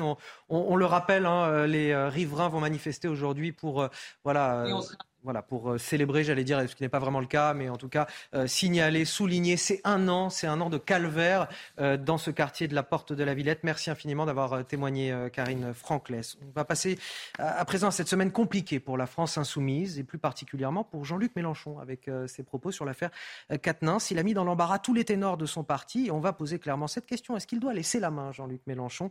Selon un sondage publié cette semaine, pour une majorité de Français, il représente un handicap pour son parti. Alors nous sommes allés interroger ses sympathisants. Le reportage est signé Thomas Chama, Anne-Isabelle Tollet et Laurent Sélarié. Jean-Luc Mélenchon est-il devenu un problème pour son propre camp? Selon un sondage, 60% des personnes interrogées déclarent que le leader insoumis représente un handicap pour son parti. Dans les rues du 11e arrondissement de Paris, où plus de 36% des électeurs ont voté pour lui au premier tour de l'élection présidentielle, certains font toujours confiance au charisme du tribun. Il est toujours à sa place par rapport à tout ce qu'il a fait. C'est la locomotive de son parti. En vrai, qu'il y a de mieux. D'autres électeurs interrogés veulent en revanche tourner la page des années Mélenchon. Comme à chaque fois, Mélenchon, il n'a pas toujours les meilleures réactions. En fait, la France insoumise n'est pas Mélenchon, c'est ce qu'on essaye de faire valoir, mais je crois qu'il va s'en aller. Hein. C'est plus la fin que le début, en tout cas pour lui. On aimerait quand même qu'il passe la main. Pour le parti, les prochaines échéances électorales auront lieu en 2024 à l'occasion des élections européennes. Reste à savoir si la tête d'affiche du mouvement sera toujours Jean-Luc Mélenchon. Céline Pina, il y a aujourd'hui une incohérence très claire entre les prises de position finalement du parti sur les violences faites aux femmes et les propos tenus par Jean-Luc Mélenchon qui quand même soutient quelque part Adrien Quatennens par ses tweets. En fait, je pense que le problème vient de largement plus loin. On a vu un Jean-Luc Mélenchon devenir quasiment fou en 2017 quand il a pensé qu'on lui avait, entre guillemets, volé l'élection présidentielle. Et depuis, les choses ne se sont pas arrangées. On a eu l'épisode de la perquisition avec un... La République, c'est moi. Voilà, mais il fallait voir le visage... Phrase monarchiste, s'il en est. Et le visage déformé par la rage et par la violence. Et cette image-là, elle a marqué les gens. Et cette rage et cette violence qui habite ce personnage, on la voit régulièrement sortir. Et de façon assez amusante pour quelqu'un qui n'a que le mot « peuple » à la bouche... dès qu'il est en face de travailleurs ou de représentants de ce peuple. Je me rappelle d'un échange avec un cheminot dans lequel il l'engueule de façon extrêmement brutale, en mode « moi je me bats pour vous ». Et on a presque l'impression que le prolétaire n'est là que pour mettre en avant les combats de Jean-Luc Mélenchon. Et il le traite d'une manière extrêmement méprisante. On a d'autres épisodes comme ça où il est interpellé dans la rue et où il a un comportement, que ce soit avec des travailleurs normaux, que ce soit avec des journalistes, qui sont des comportements qui sont inacceptables. On l'a vu pendant la dernière présidentielle, on a vu quand même aussi un homme qui perdait son calme très facilement et qui mettait ça sur le compte d'un tempérament méditerranéen qui a quand même bon dos. Donc j'allais dire, le problème, c'est que c'est la fin d'un système, c'est-à-dire que le tribun, c'est celui qui a des choses à dire et il le dit avec passion. En revanche, l'homme violent, c'est celui qui n'a rien à dire et qui hurle en permanence et qui met en accusation tout ce qui n'est pas lui. On est passé là du tribun à l'imprécateur. Et ce n'est pas la même chose. Et quand vous êtes un imprécateur, oui, vous pouvez rallier un certain nombre de colères, mais vous ne construisez rien. C'est ce que savent les Français. Donc dans ce cas-là, vous devenez un facteur d'empêchement, mais pas un facteur de réalisation. Et personne ne vous donne le pouvoir. Et qui dit mieux, Guillaume Bigot, en 40 secondes? Oula, je pense que c'est une secte. comme l'a montré d'ailleurs la tentative de régler les problèmes à l'intérieur de la France insoumise et de ne pas faire confiance à la justice. C'est typiquement un comportement sectaire, que cette secte a un gourou et que c'est à la fois sa principale chance et sa principale faiblesse. C'est-à-dire qu'en général, les sectes sont fondées par un gourou et le gourou est très charismatique et il est très éloquent. C'est tout à fait son cas. Et en général, la secte ne survit pas au gourou. Elle survivra d'autant moins au gourou qu'il n'y a aucune cohérence. C'est-à-dire que la France insoumise, c'est la moitié de gens... Les parents de ceux qui sont morts au Bataclan ou dans le 11e arrondissement, c'est-à-dire ce sont des bobos qui ne croient pas aux frontières. Et de l'autre côté, des gens qui sont dans l'islamisme, à mon avis, dans l'islamisme radical. Et donc, vraiment, il y a deux électorats qui se détestent en réalité sans le savoir. Il y a des ravis de la crèche qui sont... La France insoumise, c'est très intéressant comme antiphrase. Parce que ce sont des gens qui ne croient pas aux frontières et qui veulent d'ailleurs se soumettre à tous les islamismes. Allez, on va marquer une courte pause. Vous restez avec moi, Céline Pina et Guillaume Bigot. On évoquera dans quelques instants cette histoire, le labeur de toute une vie gâchée par 4 ans de squat. Après des procédures interminables, un propriétaire de 86 ans récupère finalement son bien, qui est devenu un taudis, avec en sus une facture de 100 000 € à payer, 100 000 euros d'eau.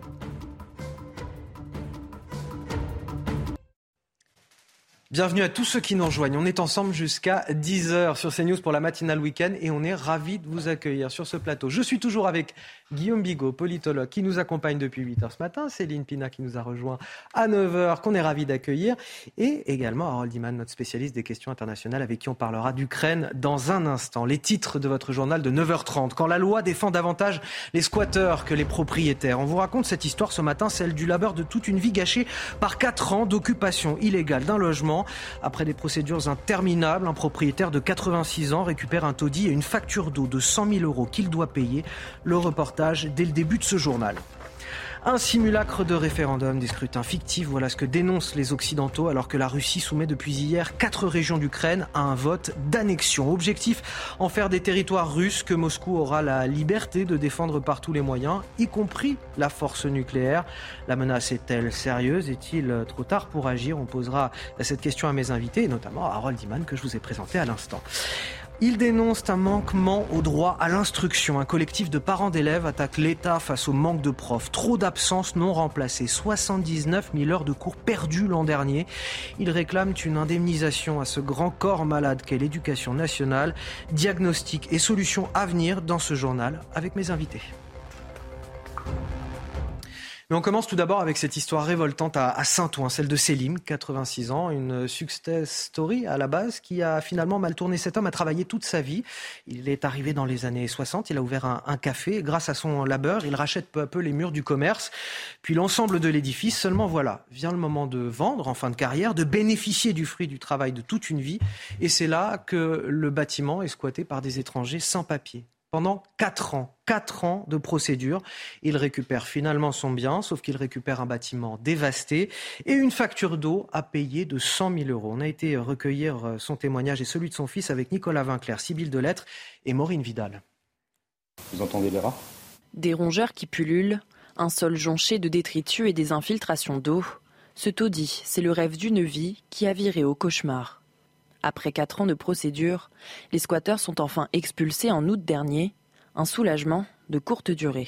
Entre-temps, au mois de mai, on a reçu une facture de Veolia qui nous réclame la somme de 97 000 € pour une consommation d'eau. Près de 100 000 € de facture d'eau et aucune compensation. Les squatteurs condamnés à payer 400 € chacun n'ont toujours pas donné un centime. Un choc énorme pour le propriétaire qui a du mal à en voir le bout. Et puis, il est épuisé, il est fatigué et il n'avait plus d'espoir. Donc quand il a reçu la lettre de Veolia, comme il dit lui-même, ça a été comme un tremblement de terre pour lui, il ne s'y attendait pas. Elle l'a beaucoup touché, surtout à son âge, 86 ans. Donc il espère que ça se finisse le plus vite. Le père et son fils ont tenté une conciliation avec Veolia, restée sans réponse pour le moment. En attendant de trouver une solution définitive, l'immeuble a été muré et l'entrée renforcée pour éviter qu'il soit de nouveau squatté. Céline Pina, cet homme, il a travaillé à la sueur de son front depuis les années 60 pour ça, à la fin. Je pense qu'on peut, on, ne peut qu'être touché par cette histoire. Ce qui est extrêmement surprenant, c'est que ça fait des années qu'on nous parle d'histoire de squat.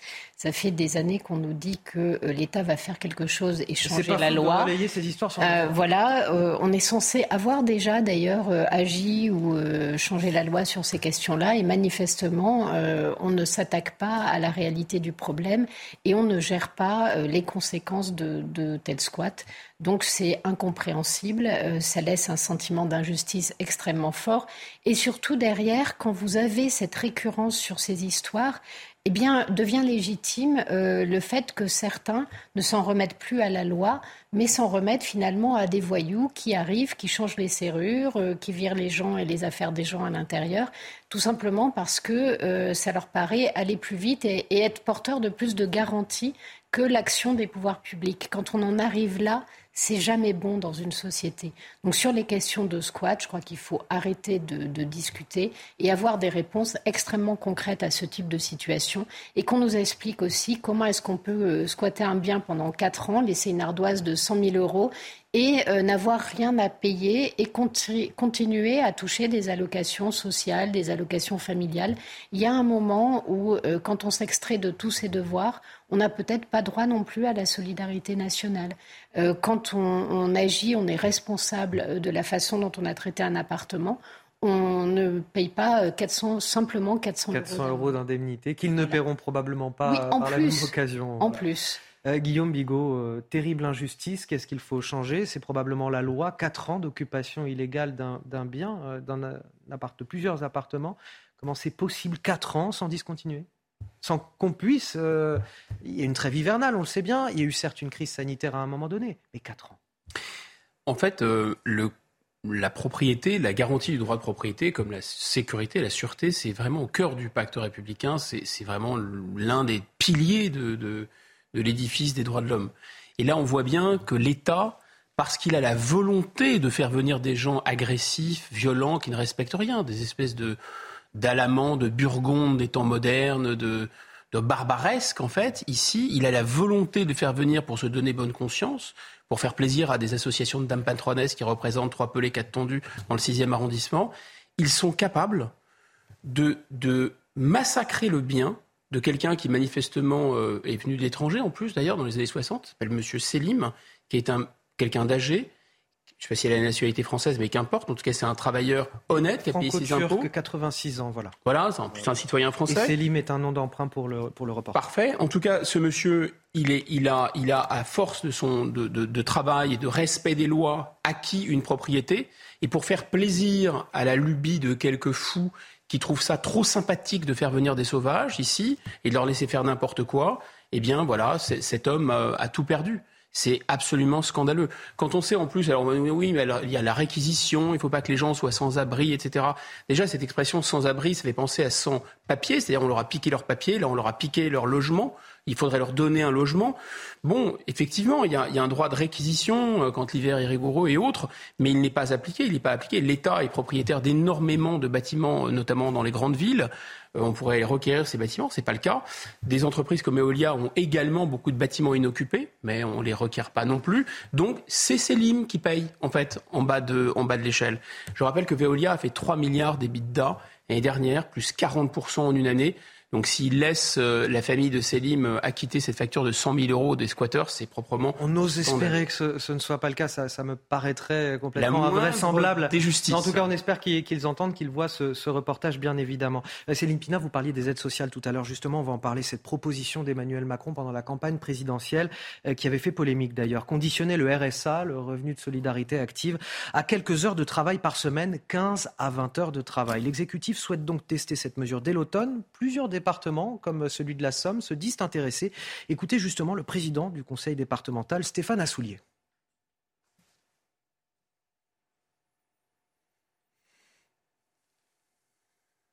Alors, ça va arriver.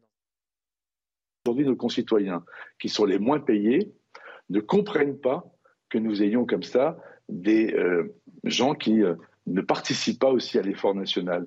La difficulté qu'on a aujourd'hui, c'est que dans une période où l'emploi est tout de même beaucoup plus présent que certainement à l'époque où le RMI d'abord, puis le RSA ensuite, ont été créés. C'est de plus en plus incompréhensible que des milliers d'offres d'emploi ne soient pas pourvues, alors même qu'elles existent, qu'elles sont proposées, qu'elles ne nécessitent pas toujours de grandes formations. Et donc c'est bien en contrepartie de cette allocation versée par le conseil départemental, inciter celles et ceux à reprendre un emploi. Savez-vous aujourd'hui qu'un couple de personnes, et je ne stigmatise personne, qui sont au RSA avec 2 enfants, touche à peu près la même chose que si le même couple, avec les 2 mêmes enfants, le monsieur travaille au SMIC. À un moment ou à un autre, celui qui travaille au SMIC se pose la question de savoir s'il a encore un intérêt à travailler. Alors Céline Pinas, ce sont des débats qu'on a déjà eus sur ce plateau il y a quelques mois, mais là ça commence à devenir concret, palpable, le département de la Somme qui va tester cette mesure, en tout cas qui se porte volontaire. Est-ce que c'est une bonne idée ? C'est une expérimentation, donc laissons-les faire et regardons un peu ce que ça peut donner. Si de temps en temps, on ne laisse pas justement sur le terrain des gens qui connaissent ce type de situation expérimenter certaines choses, on n'apprendra rien. Donc moi je trouve ça plutôt intéressant. Ce que dit monsieur n'est pas faux. Sur le couple au RSA avec le couple où il n'y a qu'une seule personne qui travaille et qui est au SMIC. Et ces questions-là, elles sont de moins en moins taboues. Posons-les sur la table, discutons-en. En tout cas, d'un point de vue de principe, il n'est pas aberrant de demander un petit peu de travail conditionné à des aides. Moi, en tout cas, ça ne me choque pas sur le principe. Réaction extrêmement nuancée, mesurée de la part de Céline Pina. Guillaume Bigot, c'est une bonne idée ou pas ? Non, je ne pense pas que ce soit une bonne idée. Je vais essayer de vous expliquer pourquoi. Il me semble que sur le plan des principes, il faut revenir à une situation où on fait vraiment la part entre ceux qui sont, j'allais dire, physiquement incapables de travailler, mais qui relèvent de d'autres dispositifs, en fait, les gens trop âgés, les gens malades, etc. Et c'est absolument normal que la société leur vienne en aide. J'ai rien contre ça. Ensuite, le RSA était une mesure d'urgence qui devait concerner quelques centaines de milliers de personnes, et puis ça a cru, il y a eu une espèce de croissance terrible, avec des effets de trappe à pauvreté et compagnie. Je pense que là, en l'occurrence, si on commence à mettre le doigt dans un engrenage où on va conditionner le RSA à une activité, ça ne me choque pas, mais si on commence à dire qu'il y a parce que ces activités, on ne va pas les fabriquer, c'est des activités artificielles, c'est pas comme Keynes dit, on va faire des trous pour les reboucher, donc je pense que ce sont des vrais jobs. Donc s'il y a des besoins dans l'économie ou dans les services publics et qu'on commence à sous-payer en dessous du SMIC, parce que c'est ça dont il est question, ça ne va pas aller du tout. Je pense que ce serait beaucoup plus intelligent, c'est effectivement de commencer à arrêter avec ce RSA et de dire qu'on conditionne le RSA à des formations qui permettent d'occuper des jobs qui sont non pourvus. Ça, oui, ce serait intelligent. Allez, on va partir du côté de l'Ukraine à présent, puisque nous sommes avec Harold Iman, notre spécialiste des questions internationales. Les pays occidentaux dénoncent des référendums qui ont débuté hier dans 4 régions de l'Est et du Sud de l'Ukraine. Référendum lancé par la Russie pour annexer ces territoires. Dans un communiqué, les pays du G7 évoquent un simulacre. Les États-Unis ont promis une réponse rapide et sévère avec des sanctions économiques supplémentaires. Tandis que le président ukrainien Volodymyr Zelensky appelle le monde entier à condamner ces scrutins. On l'écoute tout d'abord et on en discute avec Harold Iman.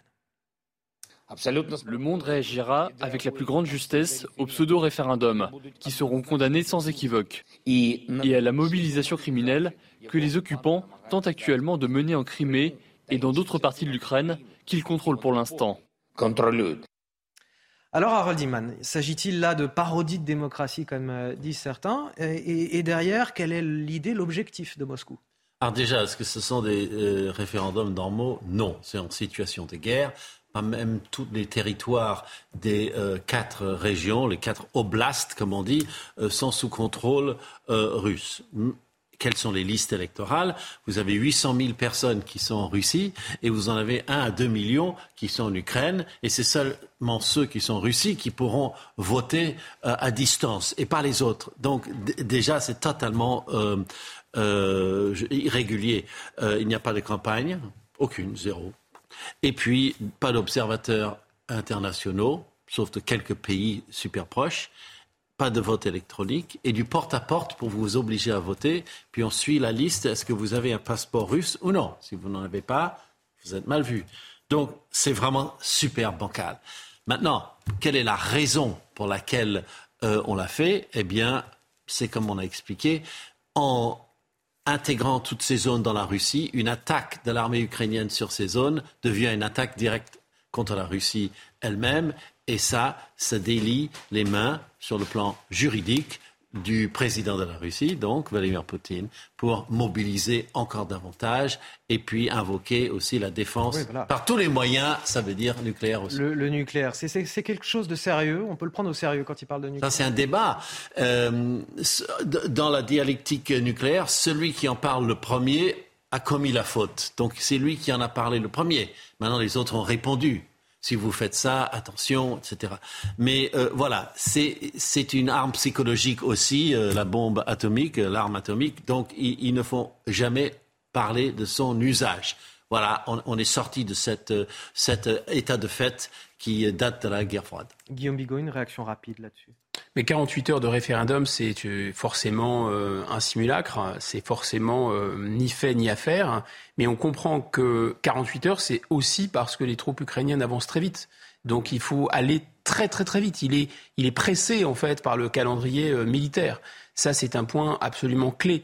Ensuite, je pense qu'il faut vraiment avoir aucune espèce de naïveté ou de vision manichéenne dans cette affaire. D'abord parce que, Harold l'a rappelé, les territoires ont été vidés de pro-ukrainiens quasiment. Ils ont fui, ils ont été expulsés et sans ménagement. Mais attention, M. Zelensky, qu'on nous présente comme Churchill, il a dit de toute façon qu'il allait vider, que c'était la valise ou le cercueil pour les pro-russes qui étaient dans ces oblasts. Et donc voilà, c'est beaucoup plus compliqué que ça en réalité. Je rappelle aussi que depuis c'est par référendum en 1991 que l'Ukraine, qui n'avait quasiment jamais été indépendante, est devenue indépendante. Et deux, je rappelle aussi qu'il y a eu, depuis 1991 jusqu'à une date récente, Zelensky y compris, des élections qui ont montré qu'il y avait des pro-russes et des pro-occidentaux à l'intérieur de l'Ukraine. 9h45 sur CNews, c'est l'heure du rappel de l'actualité avec Sandra Tchombo.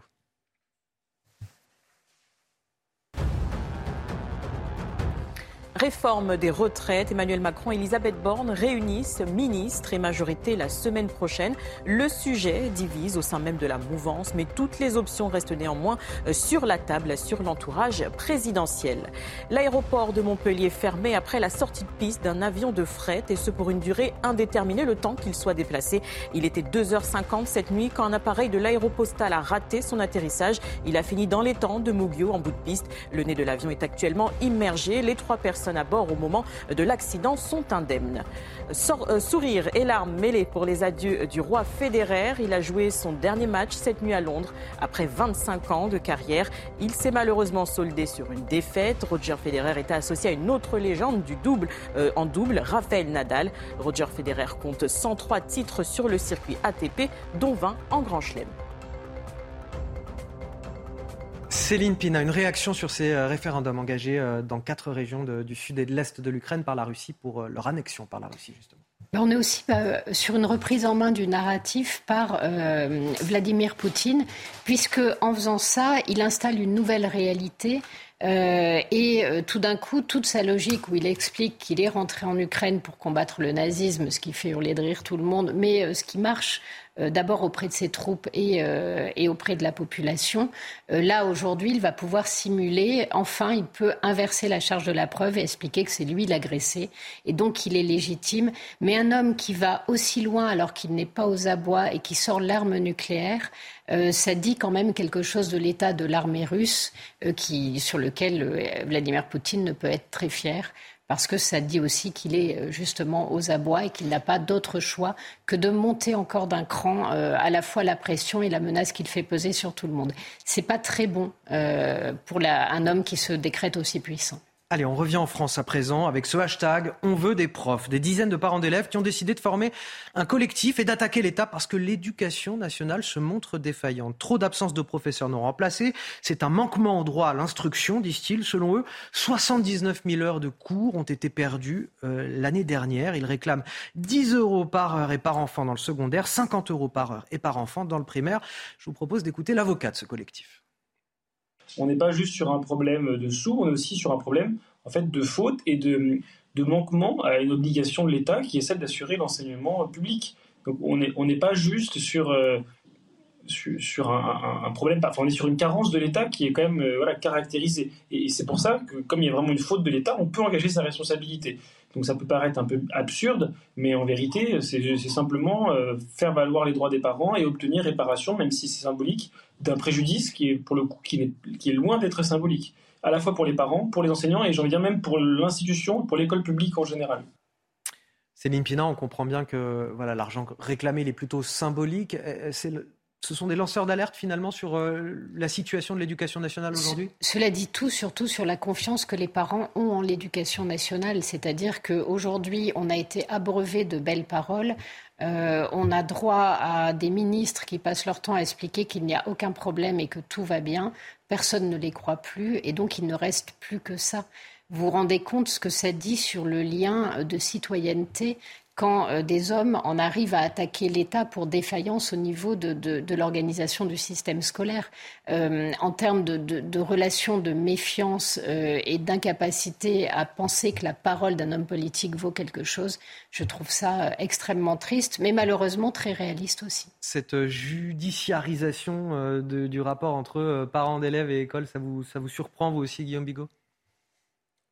Si on tirait le fil, on comprendrait peut-être cette espèce de volonté d'américaniser, d'individualiser tout et de monétiser tout. C'est peut-être aussi un des problèmes qui était à la racine de la crise de l'école.